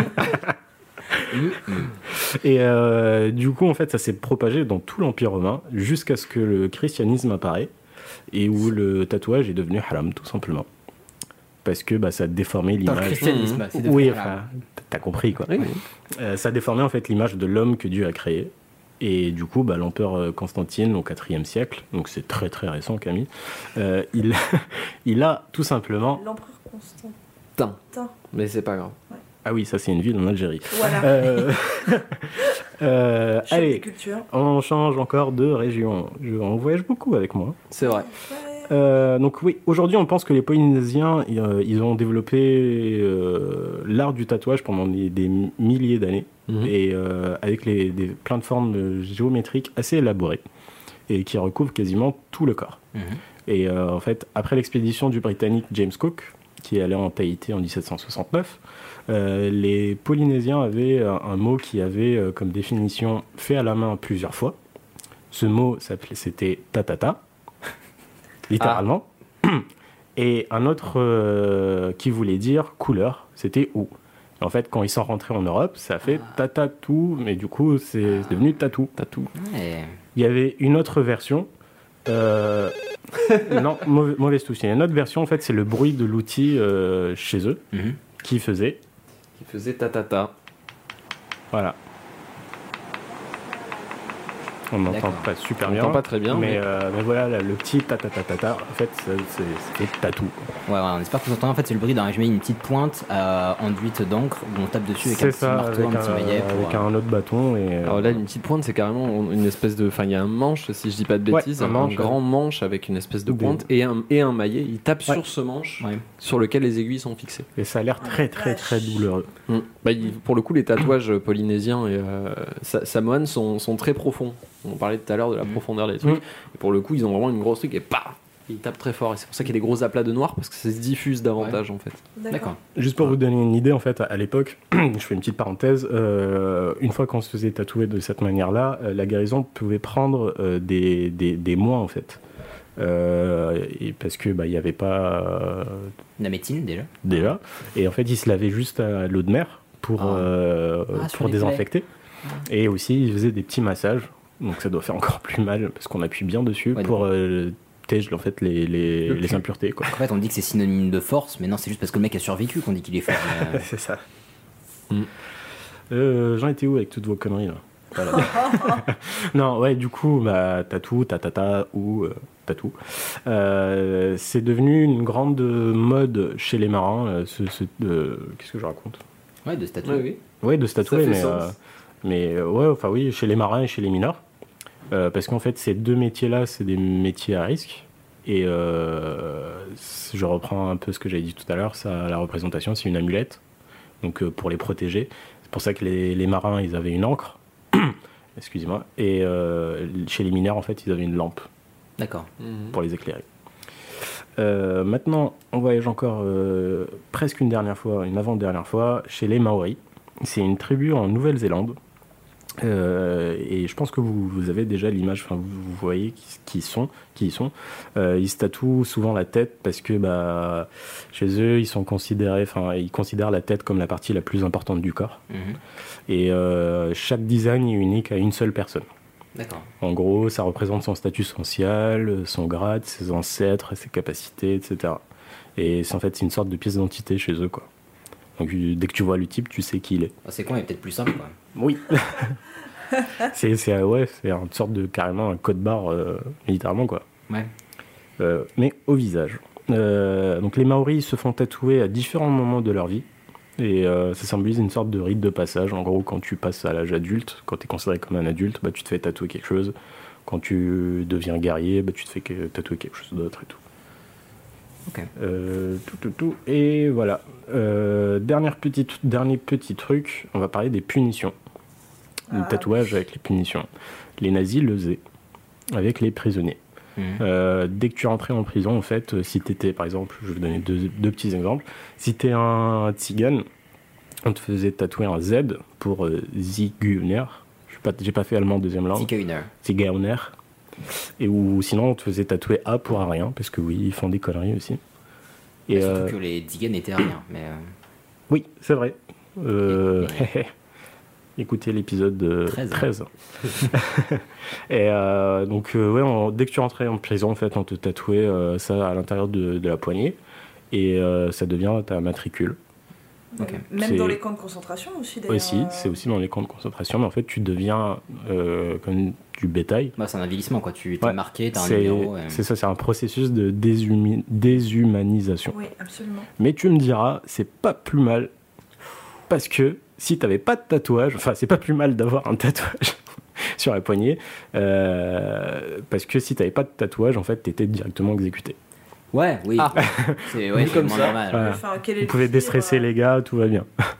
Ouais, bah tu leur diras ça, tu tu le tapes dans le dos. Eh, ça va Bon. T'as les tatouages, c'est cool. Mais apparemment, il y en a plein aussi qui ont gardé les- leurs tatouages, surtout ceux qui ont res- euh, ils sont les rescapés de, des camps de concentration, pour prouver ceux qu'ils qui sont sont- survivants, en fait. Il y a même des, des descendants aussi qui ont fait refaire, Qui ont fait refaire les euh, tatouages de les leurs tatouages de leurs grands-parents, grands-parents. ouais. à Bah, Auschwitz, c'est vrai, tout un ça, espèce de ouais. devoir de Ouais. mémoire, ouais. Exactement. Allez, je vais vous faire, vous, je vais vous faire voyager une dernière fois, et cette fois c'est au Japon.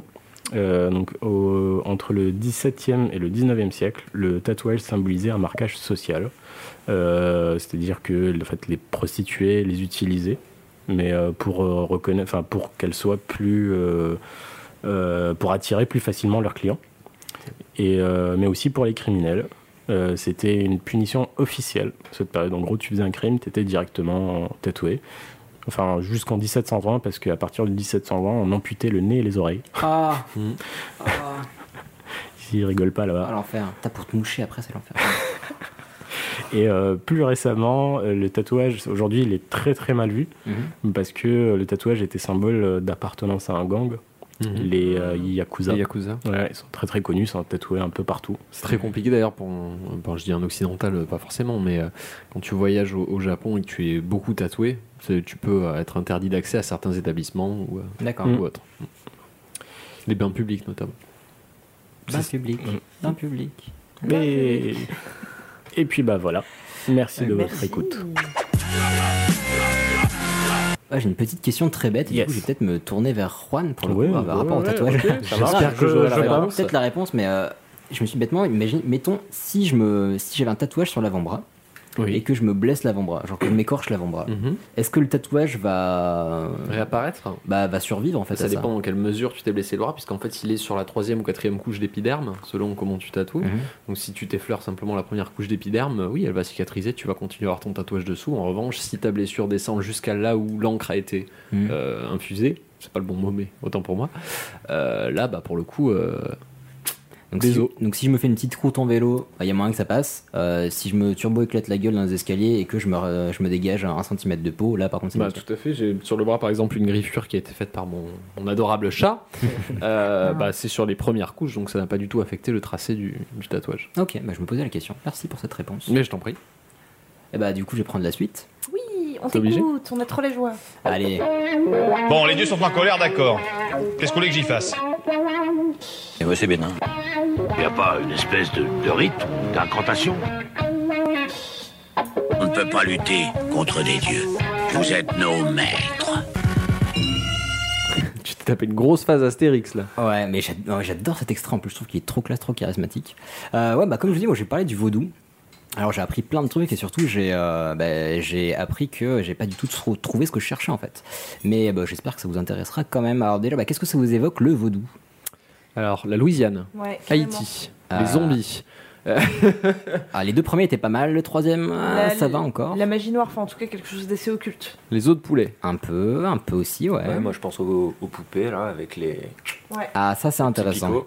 Le ça c'est méchant dans la intéressant. princesse et la grenouille. c'est un des plus gros, euh, un des plus gros bah, clichés sur le vaudou effectivement. Et le bongo. Le gombo. Le gombo. C'est un plat. D'accord, un plat vaudou j'imagine. Ouais, un plat de Louisiane. Ok. Euh, bah, il y a un peu de vrai un peu partout là-dedans. Alors vaudou, bon, ça se, ça, on dit vaudou, mais on peut aussi dire vaudoun.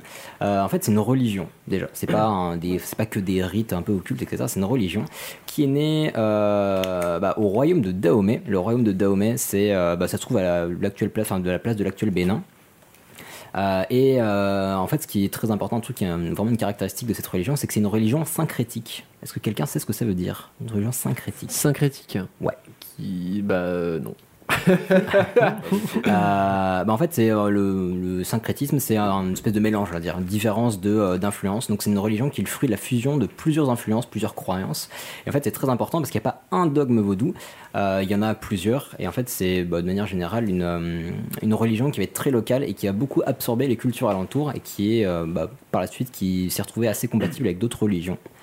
Euh, Initialement, donc c'est un mélange de croyances et de rites issus des peuples euh, Yoruba, Fon, Ewe, Congo et d'autres. Donc c'est des, euh, des peuples qui étaient bah, dans les pays proches du, bah, du Bénin, euh, Bénin, Togo et d'autres. Et d'ailleurs, ces, euh, bah, ces populations, ces peuples existent toujours à l'heure actuelle. Euh, et il existe de nombreuses façons de vivre sa foi vaudou, et presque autant en fait de vaudou que de pays ou même de régions vaudou. Donc c'est pour ça que c'est assez difficile de trouver une base commune, même si bah, il y a quelques petits trucs qui se retrouvent. Par exemple, il y a ce qu'on appelle Maou. Euh, Maou, en fait, c'est le Maou. dieu suprême. Euh, ouais, Maou. Maou. Euh, putain. Ah, c'est pas exactement ça. Euh, voilà, en fait, ça va être le, le- le dieu suprême euh, du, du vaudou. Et ça va aussi être le, le créateur des autres esprits qu'on appelle Loa. Et en fait, ces esprits, ils vont créer ce qu'on appelle le panthéon vaudou. Donc ça, c'est rigolo. Il y a toute une, toute une tripotée de Loa. Très fleuri. Ouais. Euh, et le vaudou, en fait, c'est rigolo parce que ça va être considéré comme, euh, bah, parfois comme monothéiste et parfois comme polythéiste. Et en fait, ça, ça va dépendre du statut des Loa. Parfois, on les considère comme esprits, donc ça en fait une religion monothéiste, donc il y a juste Maou qui est un dieu. Parfois, on les considère comme des divinités. ça va être très long. Appelle Captain Digression tout de suite. Euh, mais donc voilà, ça va dépendre des, euh, des différences, des différentes croyances. Alors Maou, euh, suivant le dialecte... Je vous remercie. Je vous remercie de me faciliter les choses. Ah, putain. C'est la dernière. c'est La... T'as le droit encore à une fois. Une seule. Place-la bien. Euh, donc Mao, ça veut dire euh, celui qu'on ne peut pas dépasser. Euh, et en fait, il est omnipotent mais inaccessible. Ça va, vous suivez Vous en sortez on suit très bien. Oui. Je vous laisse 5 minutes. bon. On est là. Donc je disais, c'est- euh, il est omnipotent mais inaccessible. En fait, il est loin des basses considérations humaines. Euh, et... euh, Oh putain, on a perdu Hicham et Juan. Non, ça va. Euh, donc ils sont, euh, il est loin euh, des, des basses considérations humaines. Et donc, euh, bah, comme j'ai dit, vu qu'il y a plusieurs vaudous, dans certaines croyances, on va considérer que Mahou. euh, et euh, dans d'autres, en fait, on va considérer le duo Mahou et Lissa. Euh, donc dans ce cas-là, Mahou sera- serait le dieu de la lune, enfin associé à la lune, et Lissa euh, associé au soleil. Euh, et parfois, on les considère comme frères et sœurs, euh, jumeaux, et parfois époux. Euh, là, c'est très très difficile de continuer parce que Juan Hicham pleure de rire. Mais euh, vraiment littéralement, donc c'est assez Tu veux pas l'appeler Pierre mais là, c'est- c'est c'est la dernière fois que j'en parle. Enfin, non, c'est quasiment la dernière fois que j'en parle. Euh, on va dire dans 30 secondes, je parlerai plus de. Euh, donc, vous avez retenu Mahou et sa, sa sœur il a, jumelle. oui, il a une sœur jumelle. Voilà. Euh, Et bah, pareil, suivant les sources, euh, pourtant j'en ai recoupé beaucoup. Mais un coup on dit que euh, Mahou c'est un mec, un coup on dit que euh, c'est. euh, le- Enfin, Mahou c'est un mec, Elisa c'est une femme, un coup on dit que c'est l'inverse. On dirait des Pokémon, quoi. Euh, Ouais, c'est un- ouais, c'est c'est pas tout à fait faux. Euh, bon, allez, continuons. Euh, donc je disais qu'il est inaccessible, donc en fait les hommes vont communiquer avec les Loa et les Loa eux vont communiquer avec le dieu suprême. Je vais pas le citer parce que sinon ça va être trop Bah compliqué. Et donc les hommes en fait ne vont pas communiquer avec Mao, ils vont pas, ils vont suivant les croyances, ils vont quasiment pas le- s'adresser à lui en fait. Ils vont parfois lui adresser une prière, enfin une prière, une croyance, ils vont faire vœu de foi, mais ils vont pas avoir de rite spécifique pour lui. Euh, ce qui est le plus important donc pour eux, ça va être les, euh, les loas. Donc, comme dans la mythologie grecque, romaine ou égyptienne, chaque loa a sa spécialité. Donc, il y en a un pour euh, la foudre, la moisson, l'amour, la mort. Donc, on va parler de mythologie vaudou euh, également. Euh, et ils vont être traditionnellement répartis en trois familles, euh, enfin trois familles principales, euh, suivant plusieurs rites. Donc, il y a le rite Rada. Euh, c'est le panthéon le plus ancien en fait. Ça va. Putain. non, mais là, il n'y a que des noms chelous dans mon sujet, donc il va falloir s'y faire. Euh, je suis. dé- Il y a que des noms comme ça. hein. Ah, je Ouais. suis vraiment désolé. Ju- jus- Jusqu'au bout, ça va être comme ça. Ah, c'est dur les lundis soirs. hein. Donc, allez hop, interro surprise. Il y a combien de rites Combien de familles Ah. Beaucoup. 7. Il y en a 3. Personne n'a rien écouté. Je suis désolé. Ah. J'en appelle au soutien des auditeurs. Euh, donc, il va y avoir 3 familles. Envoyez des croquettes pour moi. Ah, tout d'un coup, je vois ce que ça fait d'être à la place d'Hicham. C'est pas facile. Allez, Arrêtez. donc le premier rite, on a dit qu'il y en avait trois, enfin trois familles principales. Il y en a des autres mineurs après. Il y a le rite Rada, donc en fait, ça va être le panthéon le plus ancien. Et ça, ra- il va rassembler généralement des lois bénéfiques euh, et, euh, et, bah, généralement issus d'Afrique en fait, parce que c'est le, le rite initial. Donc on va compter parmi eux, oui encore des noms chelous, désolé, Papa Legba, Erzuli Freda, euh, Mami Wata, et Mami Wata on l'appelle la sirène aussi. Euh, donc ça c'est dans le rite Rada, et donc ils sont généralement gentils comme on le disait. Il y a le rite Congo, donc eux généralement ça va être des esprits d'Afrique centrale, euh, donc de, euh, on va dire d'origine bantou. Euh, il est un peu plus discret que les autres. Et il va y avoir le rite Petro. Euh, et là, ça va être des esprits créoles, donc principalement originaires de Saint-Domingue. Mais ça va être, euh, contrairement au rite Rada, principalement des esprits malins, féroces, euh, donc liés à des, euh, à des, on va dire, des esprits de feu, métallurgie, mort. Donc c'est un peu plus badass. Sympa. Euh, et on considère qu'il y a à peu près 50 millions de pratiquants euh, du vaudou. 50 millions Ouais, c'est Ouais. énorme. C'est C'est énormissime. monumental. Euh, donc le vaudou, ça- c'est beaucoup implanté aux Antilles, donc notamment Haïti, Pardon. Euh, en Amérique du Sud, donc au Brésil beaucoup, ce que je ne savais pas, et en Amérique du Nord, donc la Louisiane. Tu avais raison. Je savais pas pour le Brésil non plus. ouais, bah c'est un peu mineur, c'est surtout en fait Haïti qui a concentré euh, beaucoup de transformations d'histoire à ce sujet-là. Euh, donc comment on le disait, bah, c'est par l'esclavage, et en fait, bah, comme tu disais Camille, le vaudou, c'est une tradition, un héritage qui a été conservé par les esclaves malgré la, malgré la traite en fait. Ils ont Oui. essayé de garder un peu leur, euh, bah, leur tradition, leur, euh, leur rite.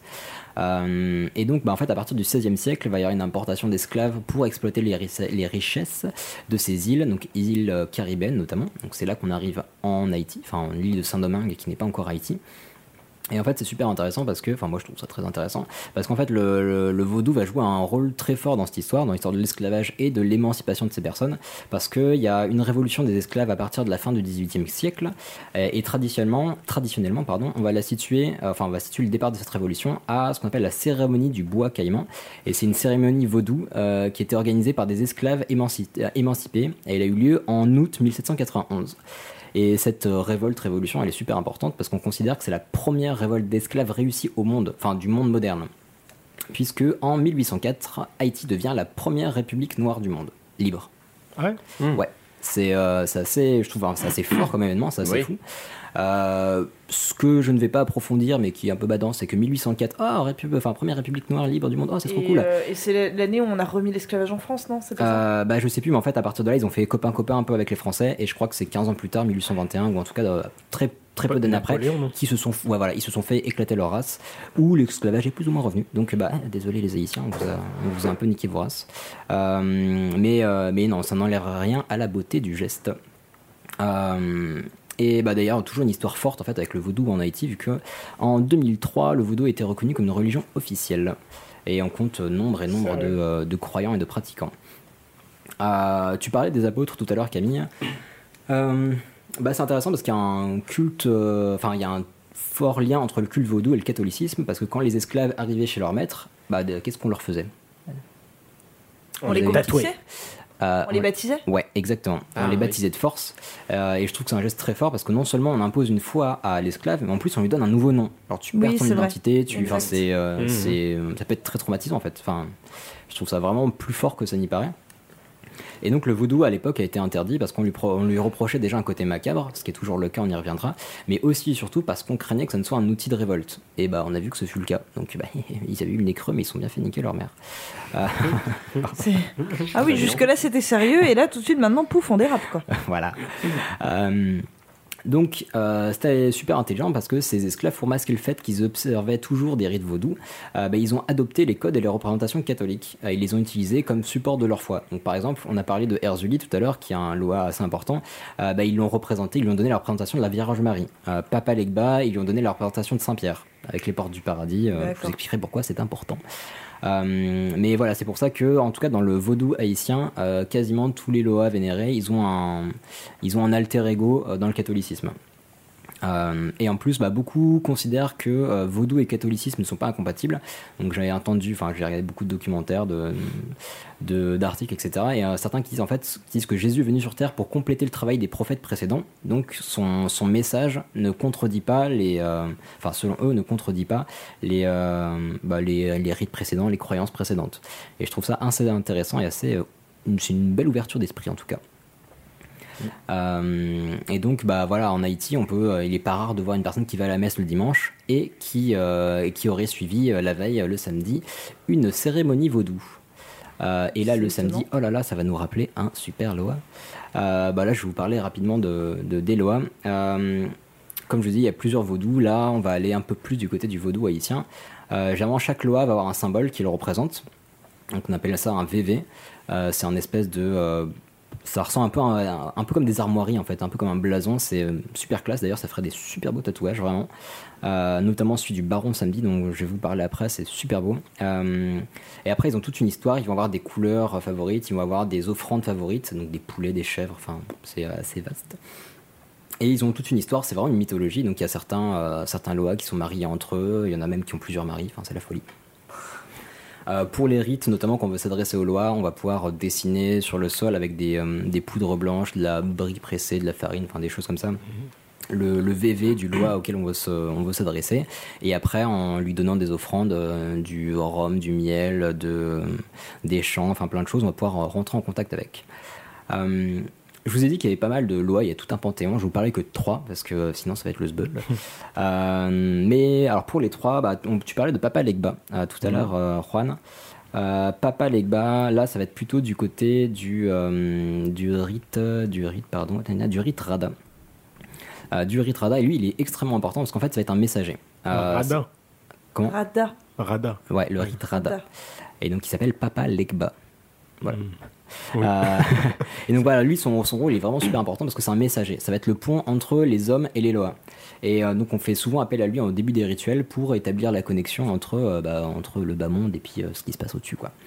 Euh, lui, pour le coup, sa couleur c'est le rouge et ce qu'il kiffe c'est les coques. Donc si vous voulez vous adresser à Papa Legba, bah, vous, Oui, faites, quand euh, j'ai un coq. voilà, vous faites son VV par terre, vous lui balancez euh, un coq et puis euh, roule poupoule. euh, on, a, on a percé les bruitages. Euh, je vous ai parlé de Erzuli, elle est super importante aussi. Euh, euh, faut savoir qu'il y a plusieurs représentations, enfin il peut y avoir plusieurs représentations, plusieurs apparences pour les différents lois. Euh, là, je vais vous parler bah, déjà pour commencer de Erzuli Freda. Euh, elle, elle est euh, issue du rite Rada et ça va être la déesse de l'amour et ça- elle est décrite comme une amoureuse tout en douceur.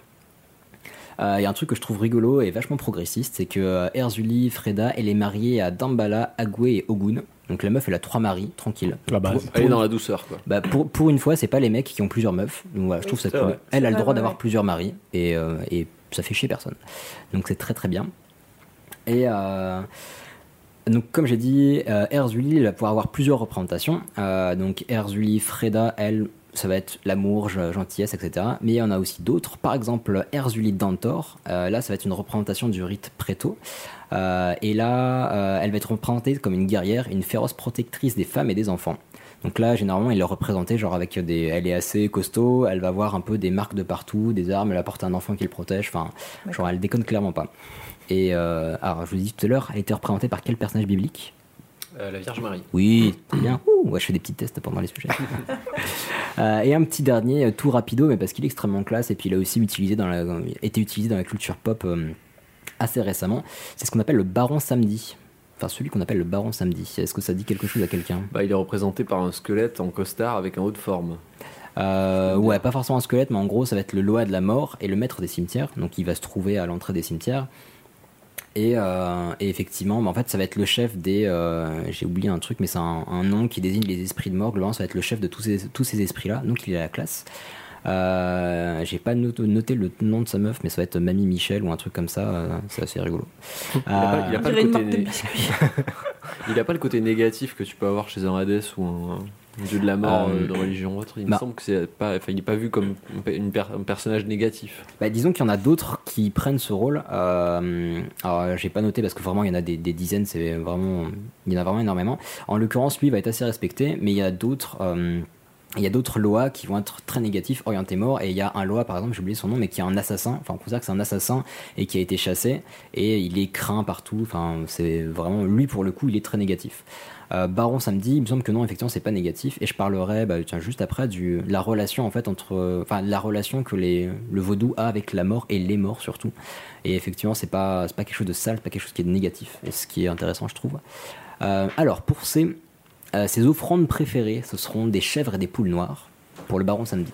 Et pour ses couleurs, les couleurs qu'il, les couleurs qu'il, ouais, ouais, ça déconne pas. hein.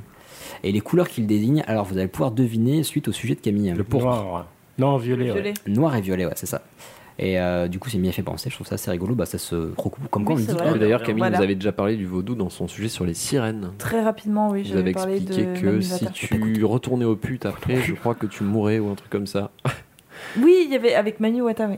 Ouais. J'avais Avec parlé, euh, Manu Wata ouais, Ah, bah, la j'avais parlé sirène, très ouais. rapidement de, de Mami Wata, ouais. qui c'était une prostituée avec qui tu pouvais Blasphème. euh, Enfin, coucher, Bah, c'est- mais si après tu choisissais Si de tu continuer ta trompais à vie de nouveau, débauche au voilà. lieu de retourner avec ta femme, elle te tuait Voilà. Mais après, je sais pas c'était dans quel euh, type de, de vaudou. de vaudou, exactement. Ah, bah, celui-là, il me semble qu'il est plus proche du vaudou africain, mais je vais pas dire de bêtises. Euh, donc, euh, comme je dis, bah, le vaudou, en fait, ça va être une religion qui, a, bah, qui évolue beaucoup, qui absorbe beaucoup. Enfin, c'est très, euh, bah, comme je dis, c'est très local, en fait, c'est très mouvant et c'est assez peu fermé. C'est- Je trouve ça intéressant. Euh, et bah, c'est assez rigolo parce que bah, je vais passer très vite dessus. mais Par exemple, il y a des rites où on va, voilà, on va, on va offrir des choses aux lois. Euh, et on devait leur offrir initialement des choses très sucrées, donc à la base c'était du miel, des choses comme ça. Et euh, bah, j'ai vu des vidéos, des documentaires où t'as un, un mec qui fait un rite initiatique qui va offrir un truc aux lois. Et qu'est-ce que tu trouves de très très sucré dans certains villages Du, Fanta. Du Fanta, et Non. ouais. Donc Oh le là mec il là. prend une bouteille de Fanta. Alors juste avant, il prend une mondialisation. chèvre, il lui chuchote un truc à l'oreille et hop hop hop, euh, il n'y a plus de chèvre après. Et après, ah, on va faire une offrande sucrée au Loa. Donc euh, il prend une bouteille de Fanta, il lui chuchote un truc au bouchon et il la balance dans la rivière. Ouais. Donc j'ai trouvé ce mélange euh, assez rigolo. Euh, Il y a un truc qui est assez particulier, bah, on en parle beaucoup, mais c'est le côté macabre. En fait, le, le vaudou a une, une image très très mauvaise. Oh si, oui. si vous regardez des documentaires sur le vaudou, par exemple, euh, si vous regardez des vidéos sur le vaudou, sur, euh, ne serait-ce que sur YouTube, Allez voir dans les commentaires, c'est super intéressant parce que euh, il va y avoir beaucoup de commentaires haineux en fait, Euh, soit de haïtiens, pas forcément de haïtiens, mais euh, même parmi les haïtiens et euh, parmi d'autres euh, d'autres populations euh, qui ont pu vivre autour. Euh, et en fait, il y a une, une énorme crainte, il y a un énorme préjugé vis-à-vis du vaudou et euh, donc il joue d'une mauvaise réputation, notamment à cause de la relation que le vaudou entretient avec la mort. Donc déjà, pendant les rituels, on va s- régulièrement sacrifier des animaux pour nourrir les esprits. On considère que c'est pour leur envoyer bah, de la bouffe. Et euh, bah, sachant que c'est pas perdu parce qu'on va pas les, les carboniser, ça va, on va aussi s'en servir pour prendre de la force. Et enfin, il y a tout un rituel derrière. Mais euh, bah, de nos jours, le sacrifice animal est euh, absolument mal vu. Donc euh, je faisais le parallèle avec le christianisme. Euh, imaginez euh, le corps du Christ, le sang du Christ. euh, si le curé tous les matins il laisse buter une chèvre, ouais, on aurait une image un petit peu mauvaise du christianisme. Enfin un petit peu plus mauvaise, hein, parce que le pédophile a déjà fait son chemin. Mais- Oh la vache. Pardon. Désolé. Euh, mais voilà, il y a, un- il y a quelque chose qui est, euh, bah, qui est assez euh, viscéral en fait vis-à-vis de, de ces rites. Euh, et bah, niveau rapport avec la mort, il y a aussi le, bah, le lien avec les morts en fait. Euh, on garde un lien fort avec les morts et on considère qu'ils peuvent toujours entendre euh, les hommes. Et généralement, quand quelqu'un de- bah, d'une famille va mourir, on va continuer à, à les honorer pour leur vie passée, pour aider leur âme à se détacher de leur corps, pour leur demander conseil. Donc euh, voilà, il y, a un- il y a quelque chose d'assez serein avec la mort. Euh, Juan, tu disais qu'avec euh, qu'avec le baron samedi, il n'avait pas forcément une image négative. Effectivement, j'ai vu une cérémonie où euh, les mecs font une, euh, un rite, une- un rite invocation, je ne sais pas, euh, au baron samedi. Donc ils font son VV, ils font plein de trucs. Et euh, bah, le but, ça va être de s'adresser à de la famille morte ou de leur adresser des, euh, bah, des souhaits, des questions qu'ils vont pouvoir transmettre au, au lot après. Je précise que Elias s'est coltiné des cérémonies vaudou par, euh, par milliers. Il m'a envoyé des captures d'écran. donc Ah ouais, bah- Ça avait l'air très très dur. Bah, pour le coup, là, je vous, je vous parle pas de tout parce que vraiment c'est super vaste et puis hein, il y a beaucoup de, bah, j'en parlais juste après, euh, ce qui est lié au préjugé qui va être vraiment lié par contre, pas, pour le coup au rite euh, bah, des tribus, euh, enfin des peuples Yoruba et ceux qui ont euh, bah, initié le vaudou.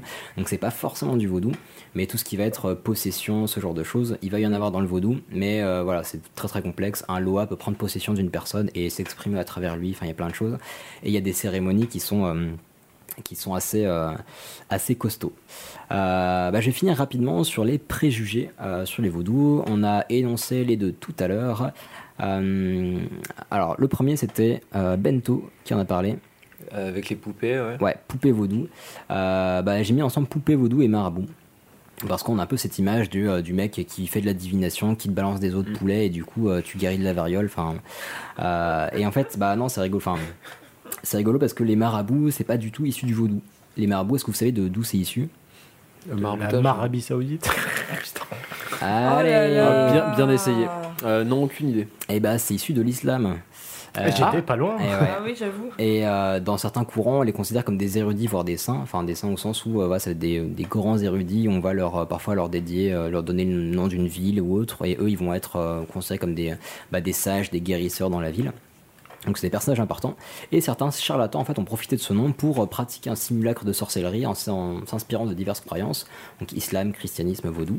Mais C'est fou parce que justement aujourd'hui c'est interdit. euh, Enfin, c'est euh, tu risques une peine de mort si t'es euh, marabout. Ouais, ouais, mais surtout, c'est euh, même à l'époque, les petits sorciers d'il y a quelques centaines d'années, ils étaient très mal vus par les croyants des diverses euh, D'accord, ok. religions en fait. Ok. Donc c'est vraiment des, des charlatans qui en ont profité, et c'est très probablement de là et de la culture populaire, les films, etc. Que vient la méprise vaudou égale poupée vaudou. Donc il y a des, euh, des rites dans le vaudou, mais qui n'utilisent pas forcément de poupée. Euh, on va pouvoir jeter des sorts ou autre, mais ça va être des, on va prendre des tissus, on va mettre des choses dedans, on va chanter des trucs dedans, on va les cramer. Enfin, il va se passer plein de trucs, mais pas de poupée. Et quand il y a des poupées, c'est des offrandes, et bah, généralement pour Erzuli. Euh, et le deuxième préjugé, euh, c'est mon préféré, c'est Juan qui en parlait. Ce sont les, Les zombies. Ah voilà, les zombies. Euh, effectivement, les zombies, bah, le zombie voodoo, il y a toute une, euh, toute une liée de littérature dessus. Kikongo Nzambé. Ah, ah, Toi-même, tu sais. Euh, voilà, il y a toute une, euh, toute une folie dessus. Euh, moi, j'ai parlé rapidement du côté euh, plutôt terre à terre. Le principe du zombie, si je dois faire un schéma de, de- de transformation zombie classique, C'est quoi C'est qu'on prend une personne, on va lui faire prendre des produits pour euh, baisser son rythme, rythme cardiaque et ses fonctions vitales, euh, centre nerveux, enfin plein de choses. Donc on va, on va la faire passer pour morte. Euh, on va rapidement l'enterrer parce qu'il y a un petit malin qui aura répandu des, des choses un peu putrides dans le jardin et on va croire que le corps se décompose. Donc on va vite l'enterrer. Là, derrière, il y a quelqu'un qui va passer, qui va le déterrer, qui va un peu casser la gueule au, au presque cadavre, histoire qu'il soit un peu hébété. Il va lui faire prendre des antidotes et de la datura. Euh, et la datura, enfin de la datura, ou un dérivé de datura, euh, et ça va être quelque chose qui va faire perdre la volonté, et donc qui va transformer la personne en, globalement, en esclave. Euh, il y a un petit truc, je peux vous apprendre comment faire de la poudre de zombie si vous voulez.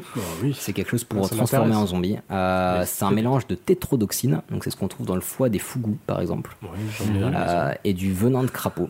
Et en fait, le, ce qui est rigolo, c'est que t'es pas obligé de le mettre dans la bouffe, t'es pas obligé de le faire ingérer, tu peux simplement le mettre genre sur un siège, sur n'importe où, où la Oh. personne va être en contact euh, cutané.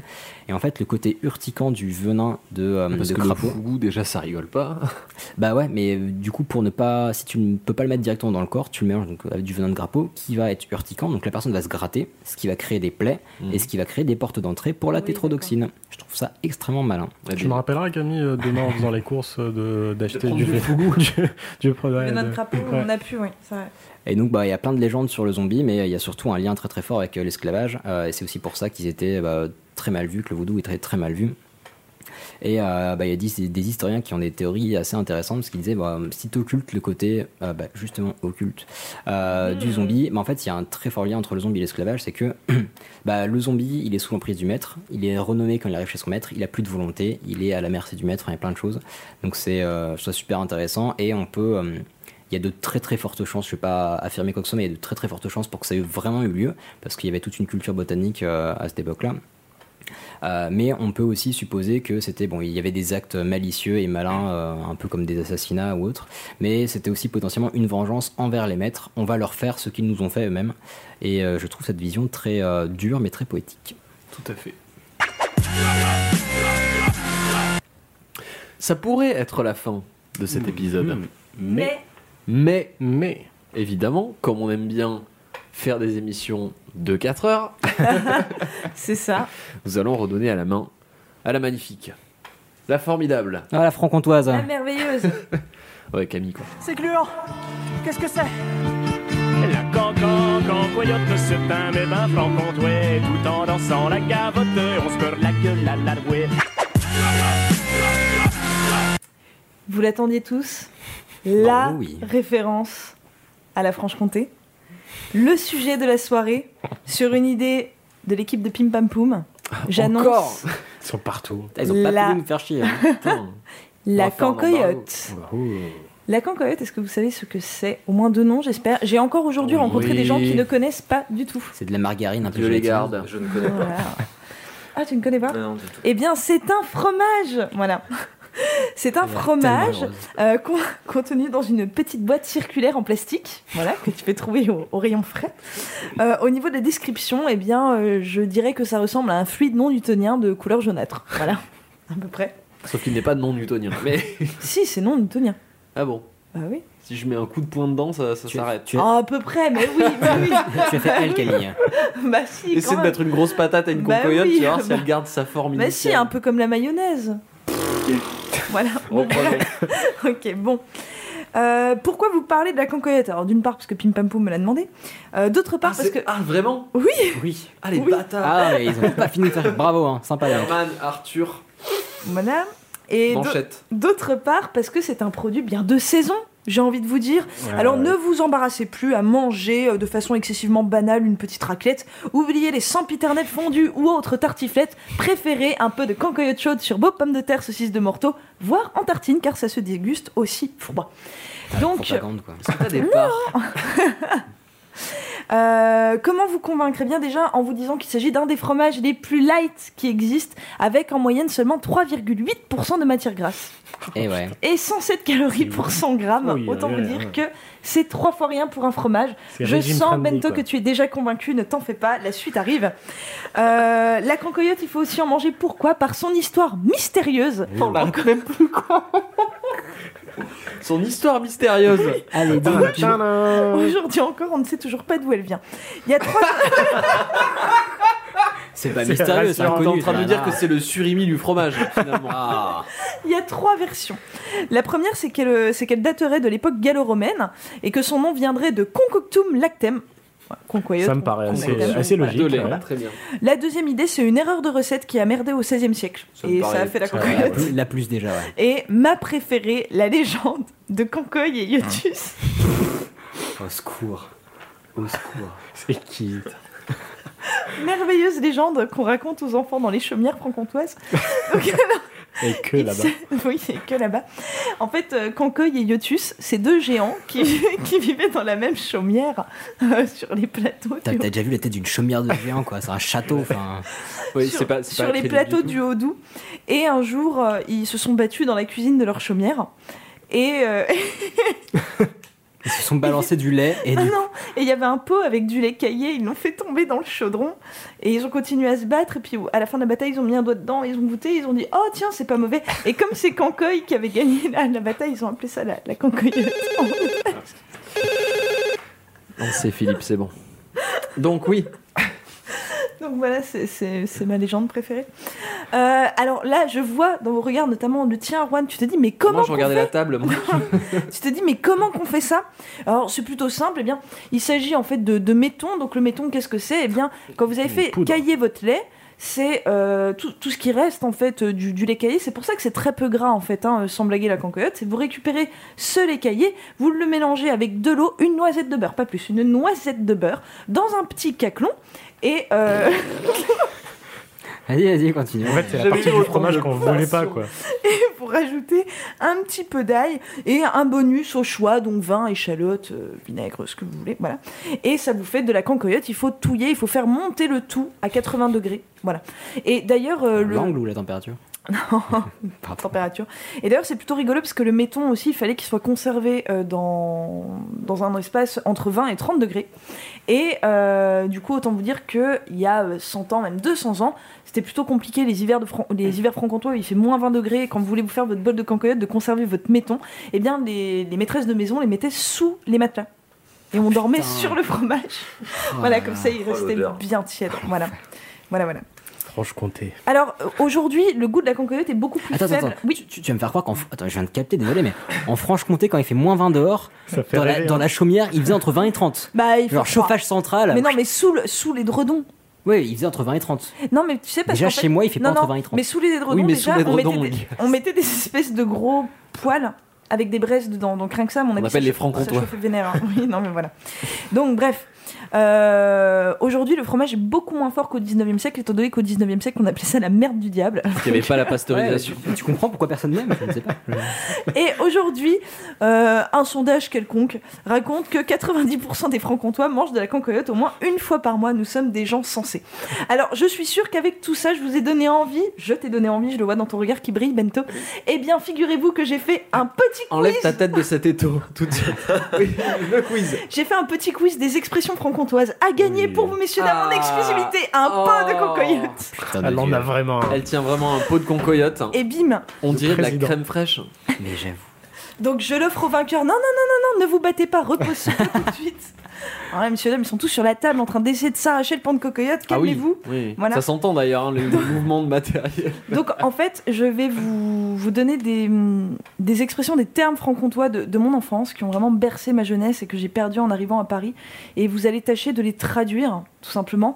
Alors il y en a certains, je suis pas sûre qu'ils soient que, que franc-comtois, euh, au risque de m'attirer euh, certaines personnes de, de ma région. euh, Mais ils feront pas- ado, ils feront pas le je trajet, pense je que ça fait un peu paysan, tout simplement, pas forcément que franc-comtois. Voilà. Ok. Mais on verra. Vous êtes prêts Allez. Go. Alors, qu'est-ce que ça veut dire se baquer S'asseoir. Faire le moonwalk. Fais les bacs, fais les bacs. Ah ça, je pensais que c'était plus. non. baquer Ouais. Toi, si c'était ça la plus facile, se marier. on est mal barré. Se baigner. Ah, je, je vais me baquer. Voilà. Ok. Euh, Pire, c'est qu'elle dit ça avec un sourire, avec des étoiles dans les yeux. Oui, Bah bah. oui, ça me rappelle ma jeunesse. Un point pour Camille. Euh, Elle a bouffé tout. une bogne. Ah, un pain Non. Une poubelle. Une bogne. Une bogne Ou beignet. Beignet. Ah, une. on- C'est quand beurre. tu jardines Non, je sais pas. Est-ce que, Non. c'est- est-ce que ça, c'est pas vraiment se baigner du coup Et mal dit. Non, non, mal c'est- c'est c'est faire. Enfin, un beignet, c'est c'est- c'est- c'est faire une Frire. trace à sa voiture. Oh, j'ai beigné l'auto. Voilà. Ok, donc deux puntos, Camille. Je pense 2-0. que Oh, c'est une bugne, non euh, Ah non, chez Ouais, nous non. on dit une bugne. Ouais, non, j'ai déjà entendu bugne, mais bugne jamais. ah mais non, non, dans le haut on dit bugne. Ouais, bah nous, chez les civilisés, on dit Être gaugé, celui-là est facile. être gauche et être pas content. Non, ah non, mais Être maladroit. je suis vraiment déçu. Hicham, là tu me déçois de ouf, t'habites quand même avec moi depuis 4 ans. Ouais, bah attends, oh, Dieu merci, tu parles pas en franc-comtois à la maison. Être gaugé. Va, Dio Bah, Bah, Être, être trempé. Voilà. Oh, je suis toute, je suis toute gaugée. 3-0. Je suis toute gaugée. Je suis toute gauche. Ah, c'est sexy en plus. Non, je suis toute gauche. Euh, alors attention, avoir meilleur temps, ça je l'emploie Ah, encore. tu- Donc, ça sera normalement, plus vite. Ça ira plus Tu, tu, t'as, t'as meilleur temps, enfin, t'as meilleur temps d'aller par là. Avoir intérêt à faire quelque chose plutôt qu'une autre. Voilà. One point, Hicham. Hicham, bravo. On est D'accord Tu Ah l'as- que jusque-là, rien ne veut rien dire dans la langue française. Hein. Alors, un de mes préférés, râler. Râler Oui. C'est pour moi. R-A-2-L-E-R, râler. Bah, tu le fais souvent, ça. Deux L E R. Non, Ouais. non, parce C'est que un- râler, c'est avec un A. euh, C'est un- c'est un pareil, encouragement. comme ça, le Oh, L. allez. Non, non. Non, aller de nouveau. Oui, bah il a qu'à râler chez lui. Ah, il a Et qu'à- ça- oui. Et c'est un vrai verbe et ça s'emploie réellement. non, c'est pas un vrai verbe, non. Si, chez nous, Non. La tête qui tourne. Je me sens pas bien. Dans la République démocratique du Soget, c'est un vrai verbe. Clairer. Euh, Euh, allumé. sonner, faire du Oui, bruit. allumer. Ah, merde. Allumer. Euh, Est-ce que tu Ça pourrais, claire. clair. Est-ce Un que tu point pourrais pour éclairer Hicham. la lampe Attends, Deux, on dirait- deux, on dirait un- deux. on dirait Peux-tu un- clairer la lampe Du chenille. Du chenille. Du foin. Ouais. Non. Du caca de chien. Non, Eh, vous êtes pas fort, hein. Bah, Oh, vous bah êtes pas non, bilingue, c'est hein. c'est ta langue qui est pas forte. De la poussière. Mais oui, ça n'a du coup, aucun sens. Si, la balayette, c'est la pelle à chenille. La pelle à chenille Mais. J'imagine les discussions. Ramène donc la pelle à Mais- chenille, là. Un garçon peut ou une fille peut Une pute Non, Un papillon. non, quelqu'un de moche. Ah, une pute, voilà. Ah, quelqu'un de Non, moche Oui. ok. Oh, qu'est-ce qu'elle est peute Voilà, ouais. Sa mère- sa mère, la S'entamer. Sale Donc, peute. donc là, c'est spécial dédicace à mon père qui me le dit souvent, s'entamer. Bah, ça commence. Sans mes aisselles. Non, sans... Ah, non, non, sans, s'entamer. euh, s'enta- SMS. s'entamer soi-même. quelque chose. Ah, euh, je, m'en- ah, je me mets un gros coup, là, je m'entends. Non. Non, non, je me suis entamé la main. Ça veut dire se Ah, je me suis couper avec un coupé. objet. Ouais, se Ah, couper. mais s'entamer, elle s'apostrophe en Ah, premier, oui, de- d'accord. donne le S'entamer, contexte. oui. Ah, mais c'est moi, je s'entamer, moi, ça fait portoricain, là. c'est- Hicham, Hicham, attention, c'est pour toi un pays, Un bled. un village, Ah, ouais. exactement. voilà, une clanche. La, Ah, la poignée de porte. Voilà, la poignée de porte. Et enfin, un petit bonus, un peu de conjugaison pour finir sur une note bonne ambiance. Il faut savoir qu'en fait, on utilise avoir à la place de être au passé. Par exemple, elle a tombé du tracteur ou il a resté Non, chez mais sa attends, tante. si je peux me permettre, c'est Elle a fait l'amour à son cousin. C'est- c'est- C'est pas, c'est pas une règle, hein, c'est une faute. C'est totalement différent. C'est pas parce que vous vous plantez en français qu'il faut dire que c'est une Non, non, règle. c'est- bah, la Lucienne, elle a tombé du tracteur et puis bah, elle est bien emmerdée maintenant. Eh bien, Mazel Tov, Hicham, pardon. Tu as gagné ce merveilleux pot de cancoyote. Super, je l'ai acheté en plus. Bah écoute, je suis ravi que tu aies gagné ce pot de congoyote. Ouais, ouais, bah, je suis Parce que j'avais pas de, de joint à reboucher à la maison, donc. euh, Alors moi du coup, euh, j'aimerais demander euh, à Pim Pam Poum s'ils accepteraient Ah, Putain, le ping-pong, ça ne s'arrêtera ouais, jamais. de, de faire un sujet sur les tatous et j'entends parler à l'animal. L'animal, ouais. Voilà, l'animal. Très bien. ça. Je suis d'accord. Donc, euh, Herman, Arthur, on vous attend au tournant. Exactement. On vous attend, tout à fait. Et euh, ceci marquera donc la fin de l'épisode. Encore un épisode euh, succinct. Ouais, ouais, Euh, ouais, ouais, il devait- devait être court. Et, euh, à peine il- quoi, 20 ouais. minutes Ouais. Oui, oui, oui. Euh, et qu'est-ce à l'échelle de l'humanité, n'est-ce pas Euh, eh bien, Comme toujours, c'était un plaisir bah, déjà de faire cet épisode avec vous, mes chers, euh, mes chers amis. Moi, j'ai un Partagez. challenge. J'ai un challenge pour nos auditeurs.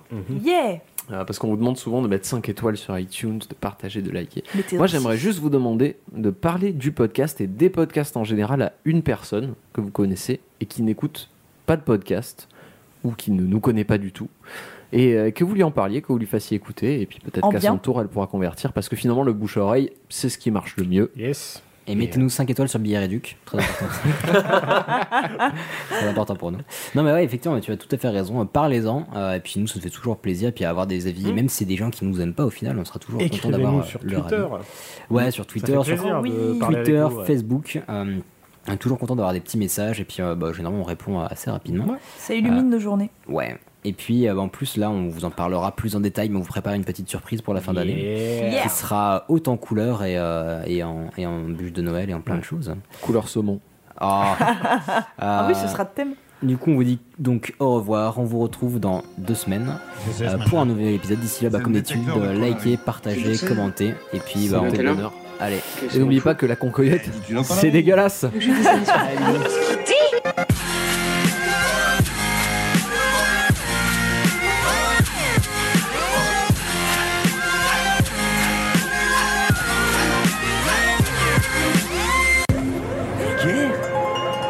ça vulgaire Miaou. Oui, je trouve ça Miaou. vulgaire. Miaou. Miaou. Miaou. Miaou. Miaou.